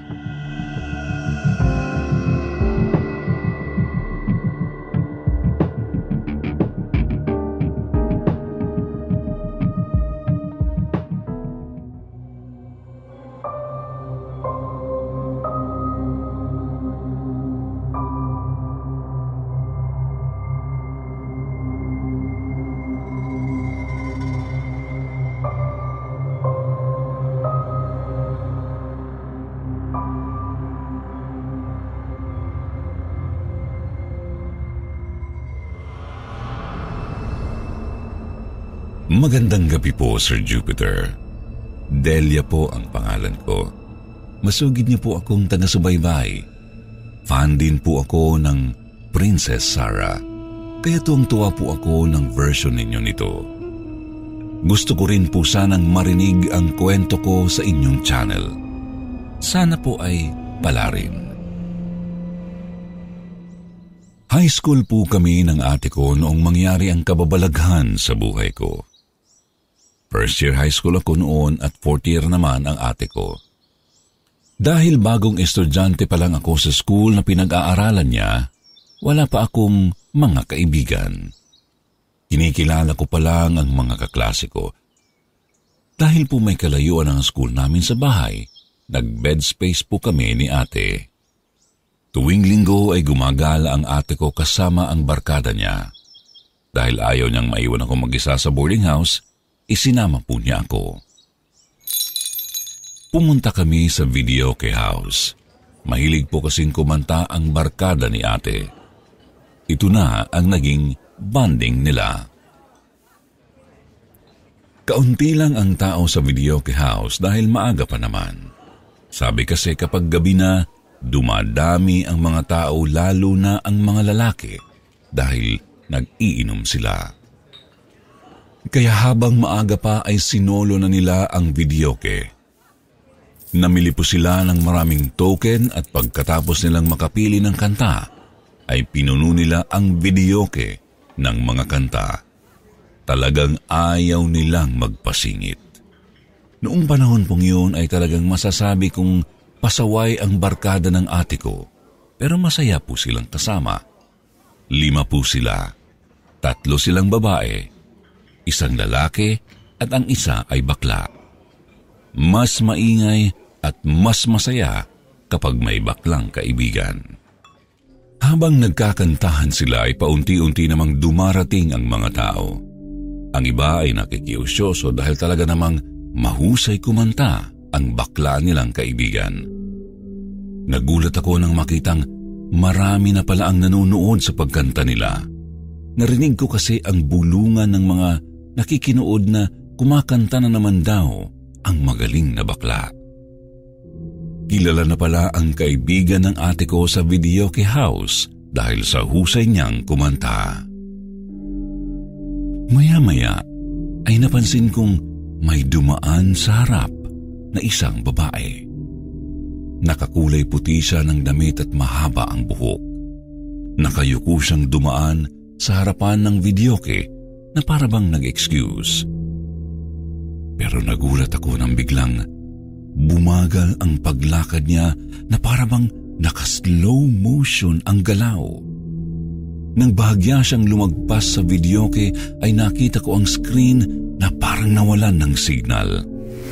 Sandali itong nagloko. Nagtawanan ang mga nanonood dahil kantsaw nila hindi raw kinaya ng videoke ang husay ni bakla. Sinundan ko po ng tingin ang babaeng dumaan. Dumiretso siya sa dulo ng mesa. Bakante ang mesang yun. Doon siya naupo. Parang napakaseryoso niya. Nakatungo ang ulo niya kaya halos nakabagsak ang buhok niya sa mukha. Mahaba ang bangs niya, pantayan ng ilong. Ang tanging nakita ko lang ay ang kanyang labi na sa tingin ko ay itim ang lipstick na ginamit. Sobrang nagtataka ako sa babae kasi napakaputi niya. Manghang-mangha ako sa kutis niya. Morena po kasi ako at gusto kong pumuti ang kutis ko. Pero kahit anong papaya soap at whitening lotion hindi naman umiepekto sa akin. Bigla akong napatakip ng tainga dahil biglang nag-ground ang mic. Napakatinis ng tunog nito. Masakit sa tenga. Biglang inilapag ni bakla ang mic sa ibabaw ng mesa. Nawala ang matinis na tunog nito. Ilang sandali, dinampot ulit ni bakla ang mic dahil inutusan siya ng isa sa kaibigan ng ate ko na kumanta na ulit. Baka lang daw nagalaw ang mic. Itinuloy ni Bakla ang pagkanta. Maya-maya ay biglang nagluko ang kanta sa videoke para itong pirated CD na tumalon-talon. Agad na pinuntahan ng may-ari ang videoke machine para tingnan. Inayos nito ang loob ng videoke. Pagkatapos ay sinabing, okay naman daw. Iniabot niya ang mic kay bakla at sinabing, subukan ulit. Pinahinto nila ang kanta para ang sunod na kanta na lang ang mag-play. Pero nagulat kaming lahat nang ang tumugtog ay yung kanta na inihinto. Sinabi pa ng barkada ng ate ko sa may-ari na pakistop daw dahil tapos na ang kantang yun. Nang pindutin ang stop ay nagulat kaming yun na naman ang kantang nag-play. Tiningnan namin ang nakareserve na numero isang numero ang nakareserved. Inistop uli ito pero nandun pa rin. Hindi naalis yung nakareserve na kanta. Nagtataka kami kasi alam naming may sampu pa kaming kanta na nakareserve. Pero isa lang ang nandun. At paulit-ulit lang na bumabalik. Pinatay ng may-ari ang video at muling sinet up. Nang gumana ito, nakita namin na puno na ang reserve at iisang numero lang ang naroon. Kinilabutan na kaming lahat. Maya-maya ay bigla akong nakarinig ng tumatawa mula sa likuran. Lumingon ako at nakita ko ang babaeng nakaputi. Siya ang tumatawa habang nakaturo pa ang kamay sa videoke. Napahawak ako sa damit ng ate ko at sinabihan ko siyang umuwi na kami dahil hindi ko na gusto ang nangyayari. Inginuso ko sa kanya ang nakita kong babae sa dulong mesa. Pero nagtaka ako dahil ang sabi niya, wala naman daw nakaupo roon. Pero kitang kita ko ang babaeng nakaupo sa mesang yun. Hinatak ko na ang ate ko palabas ng video kay house pagkatapos ay kasunod na rin namin ang barkada niya. Narinig pa namin ang mga taong nanood na bumalik daw uli kami sa susunod. Naglolo ko lang daw ang videoke.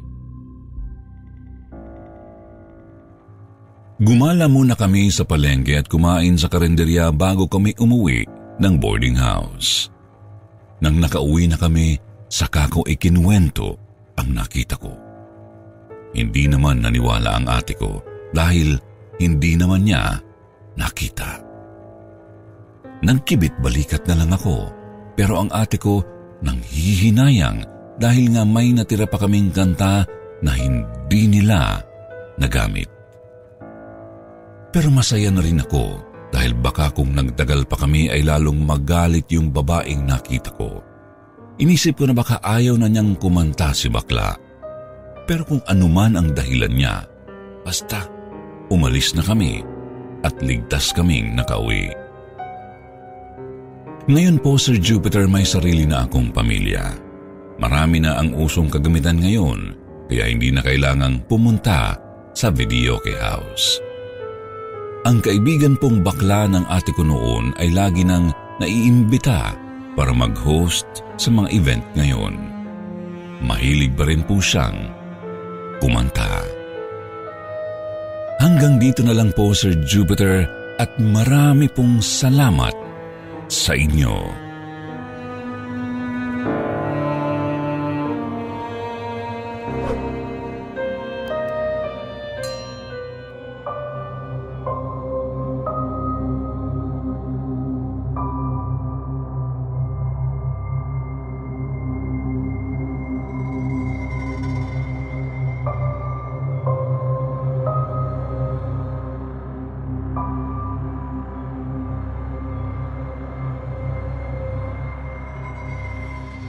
Sir Jupiter, itago niyo na lamang po ako sa pangalang Abby. Araw po ng fiesta sa amin, tuwang-tuwa kami noon. Kasama ang mga kapatid ko, bali tatlo po kami, ang dalawa ko pong pinsan at ang kapitbahay namin na si Kuya Lon. Pumunta po kami sa peryahan para maglaro. 14 years old pa lang po ako noon. Hindi naman talaga kami mahilig pumunta sa perya dahil wala kaming pera pero si Kuya Lon po ang nag-aya sa amin. Nung minsan daw po kasi ay naglaro siya sa perya ng kulay-kulay at nanalo raw siya ng malaki. Kaya inaya niya po kami doon para maglaro din. Ang napanalunan daw niya ang ilalaro namin. Noong una po ay ayaw naming sumama dahil nakakahiya. Pera po kasi niya yun. Pero sabi niya, mabilis maubos ang perang hindi naman pinaghirapan, kaya mas mabuti na gamitin ng masaya. Dahil hindi naman po kami talaga nakakapunta sa perya, na-excite po kami. Hinati-hati ni Kuya Lon ang pera niya sa aming lahat. Pagkatapos ay tuwang-tuwa kaming naglalakad papunta sa peryahan. Nung una, paikot-ikot lang kami at patingin-tingin sa mga laro at kung paano ito laruin. Pinapanood din namin kung paano maglaro si Kuya Lon. Pagkatapos, naglaro na kami at nag-enjoy. Masaya kami matapos maglaro kasi nag-enjoy kami. May natalo sa amin, may nabawi lang ang pera at may nanalo ng stuffed toy. Ang perang natira sa amin ay ibinili namin ng mga pagkain itinitinda sa peryahan. Nang pauwi na kami, nakita namin ang mga taong nagsiset up ng stage. Tapos nabasa ko sa dingding ng stage ang nakasulat, magkakaroon pala ng singing contest. Bigla akong sinabihan ni Kuya Lon na sumali raw ako. Alam kasi nila na may talent ako sa pagkanta pero hindi ko pa naman nasubukan ang kumanta sa entablado at sa harap ng mga audience. Pero nakipagpustahan sa akin si Kuya Lon. Kapag daw sumali ako at nanalo sa elimination round, manlilibre daw siya sa Jollibee.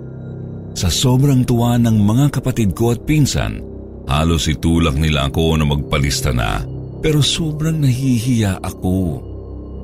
Pero dahil gusto kong subukan at minsan lang po kasi ganapin ang singing contest na nasa lugar malapit sa amin, naglakas loob ako. Nagpalista ako. At doon po naganap ang nakakatakot naming karanasan. Nung gabi pong yun, nasasabak ako sa kantahan.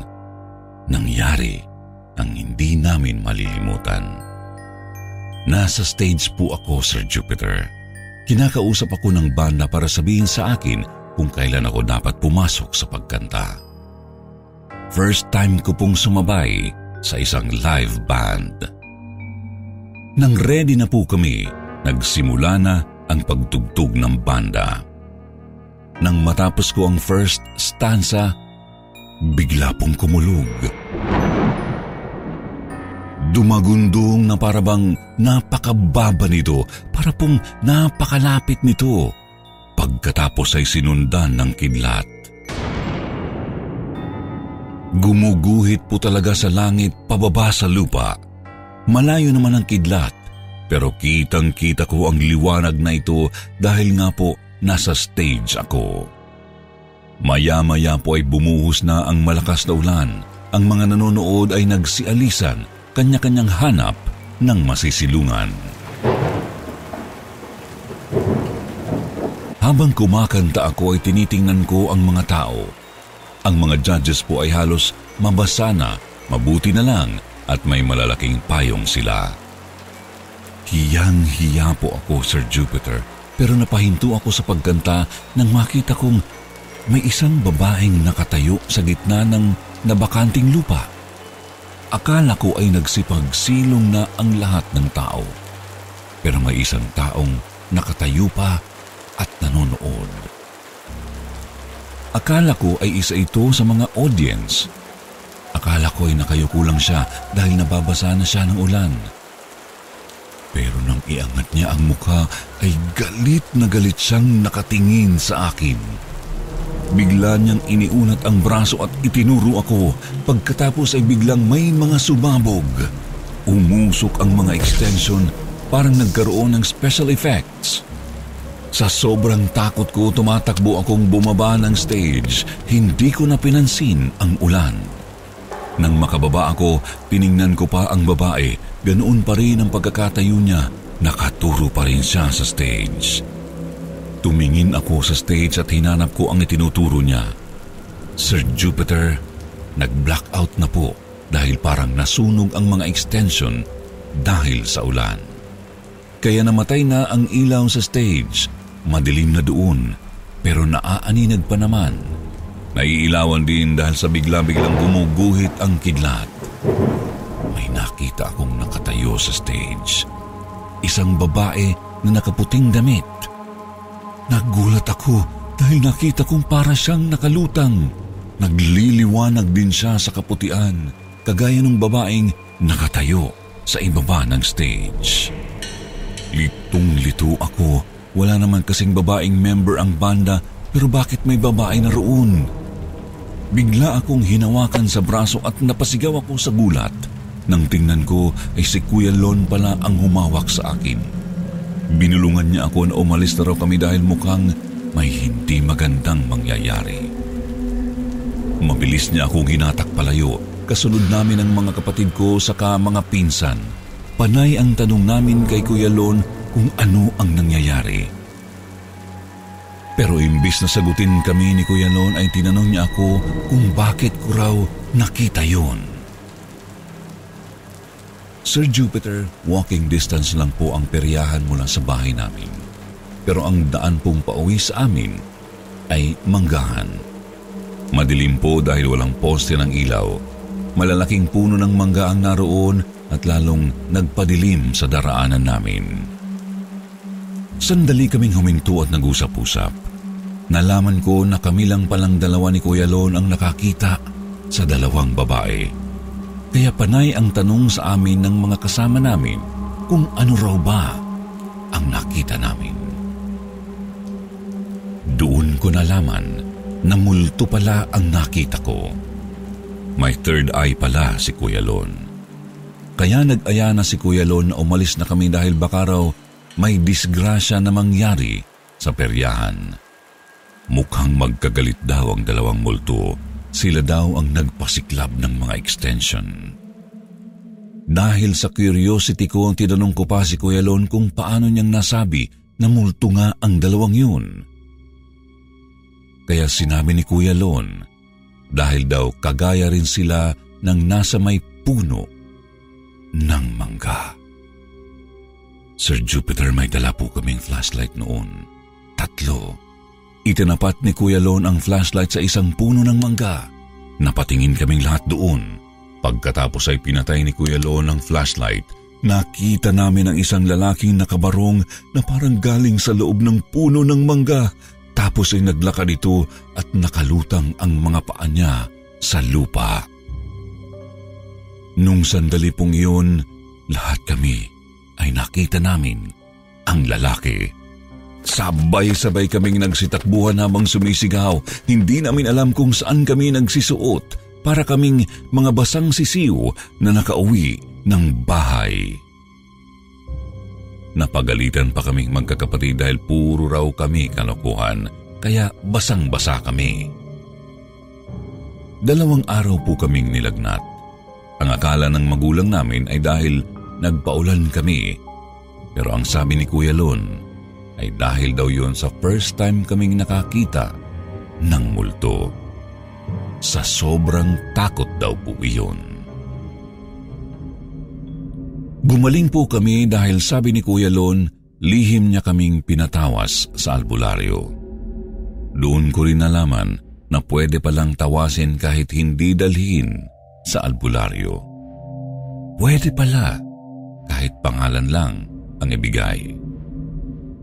Sir Jupiter, mula po noon marami na kaming karanasan sa tuwing kasama namin si Kuya Lon. Pero nung nag-asawa na po siya, lumipat na po siya ng tirahan kaya hindi na po namin siya nakakasama. Sa susunod po ay magkikwento pa ako ng iba naming karanasan. Mga kalokohan namin kasama si Kuya Lon kasi po dati tiwala kami sa kanya. Naglalaro kami ng Spirit of the Coins pero dahil mahaba na po ang kwentong ito, hanggang dito na lang po muna. Marami pong salamat sa inyo at sa lahat ng bumubuo ng kwentong takip silim.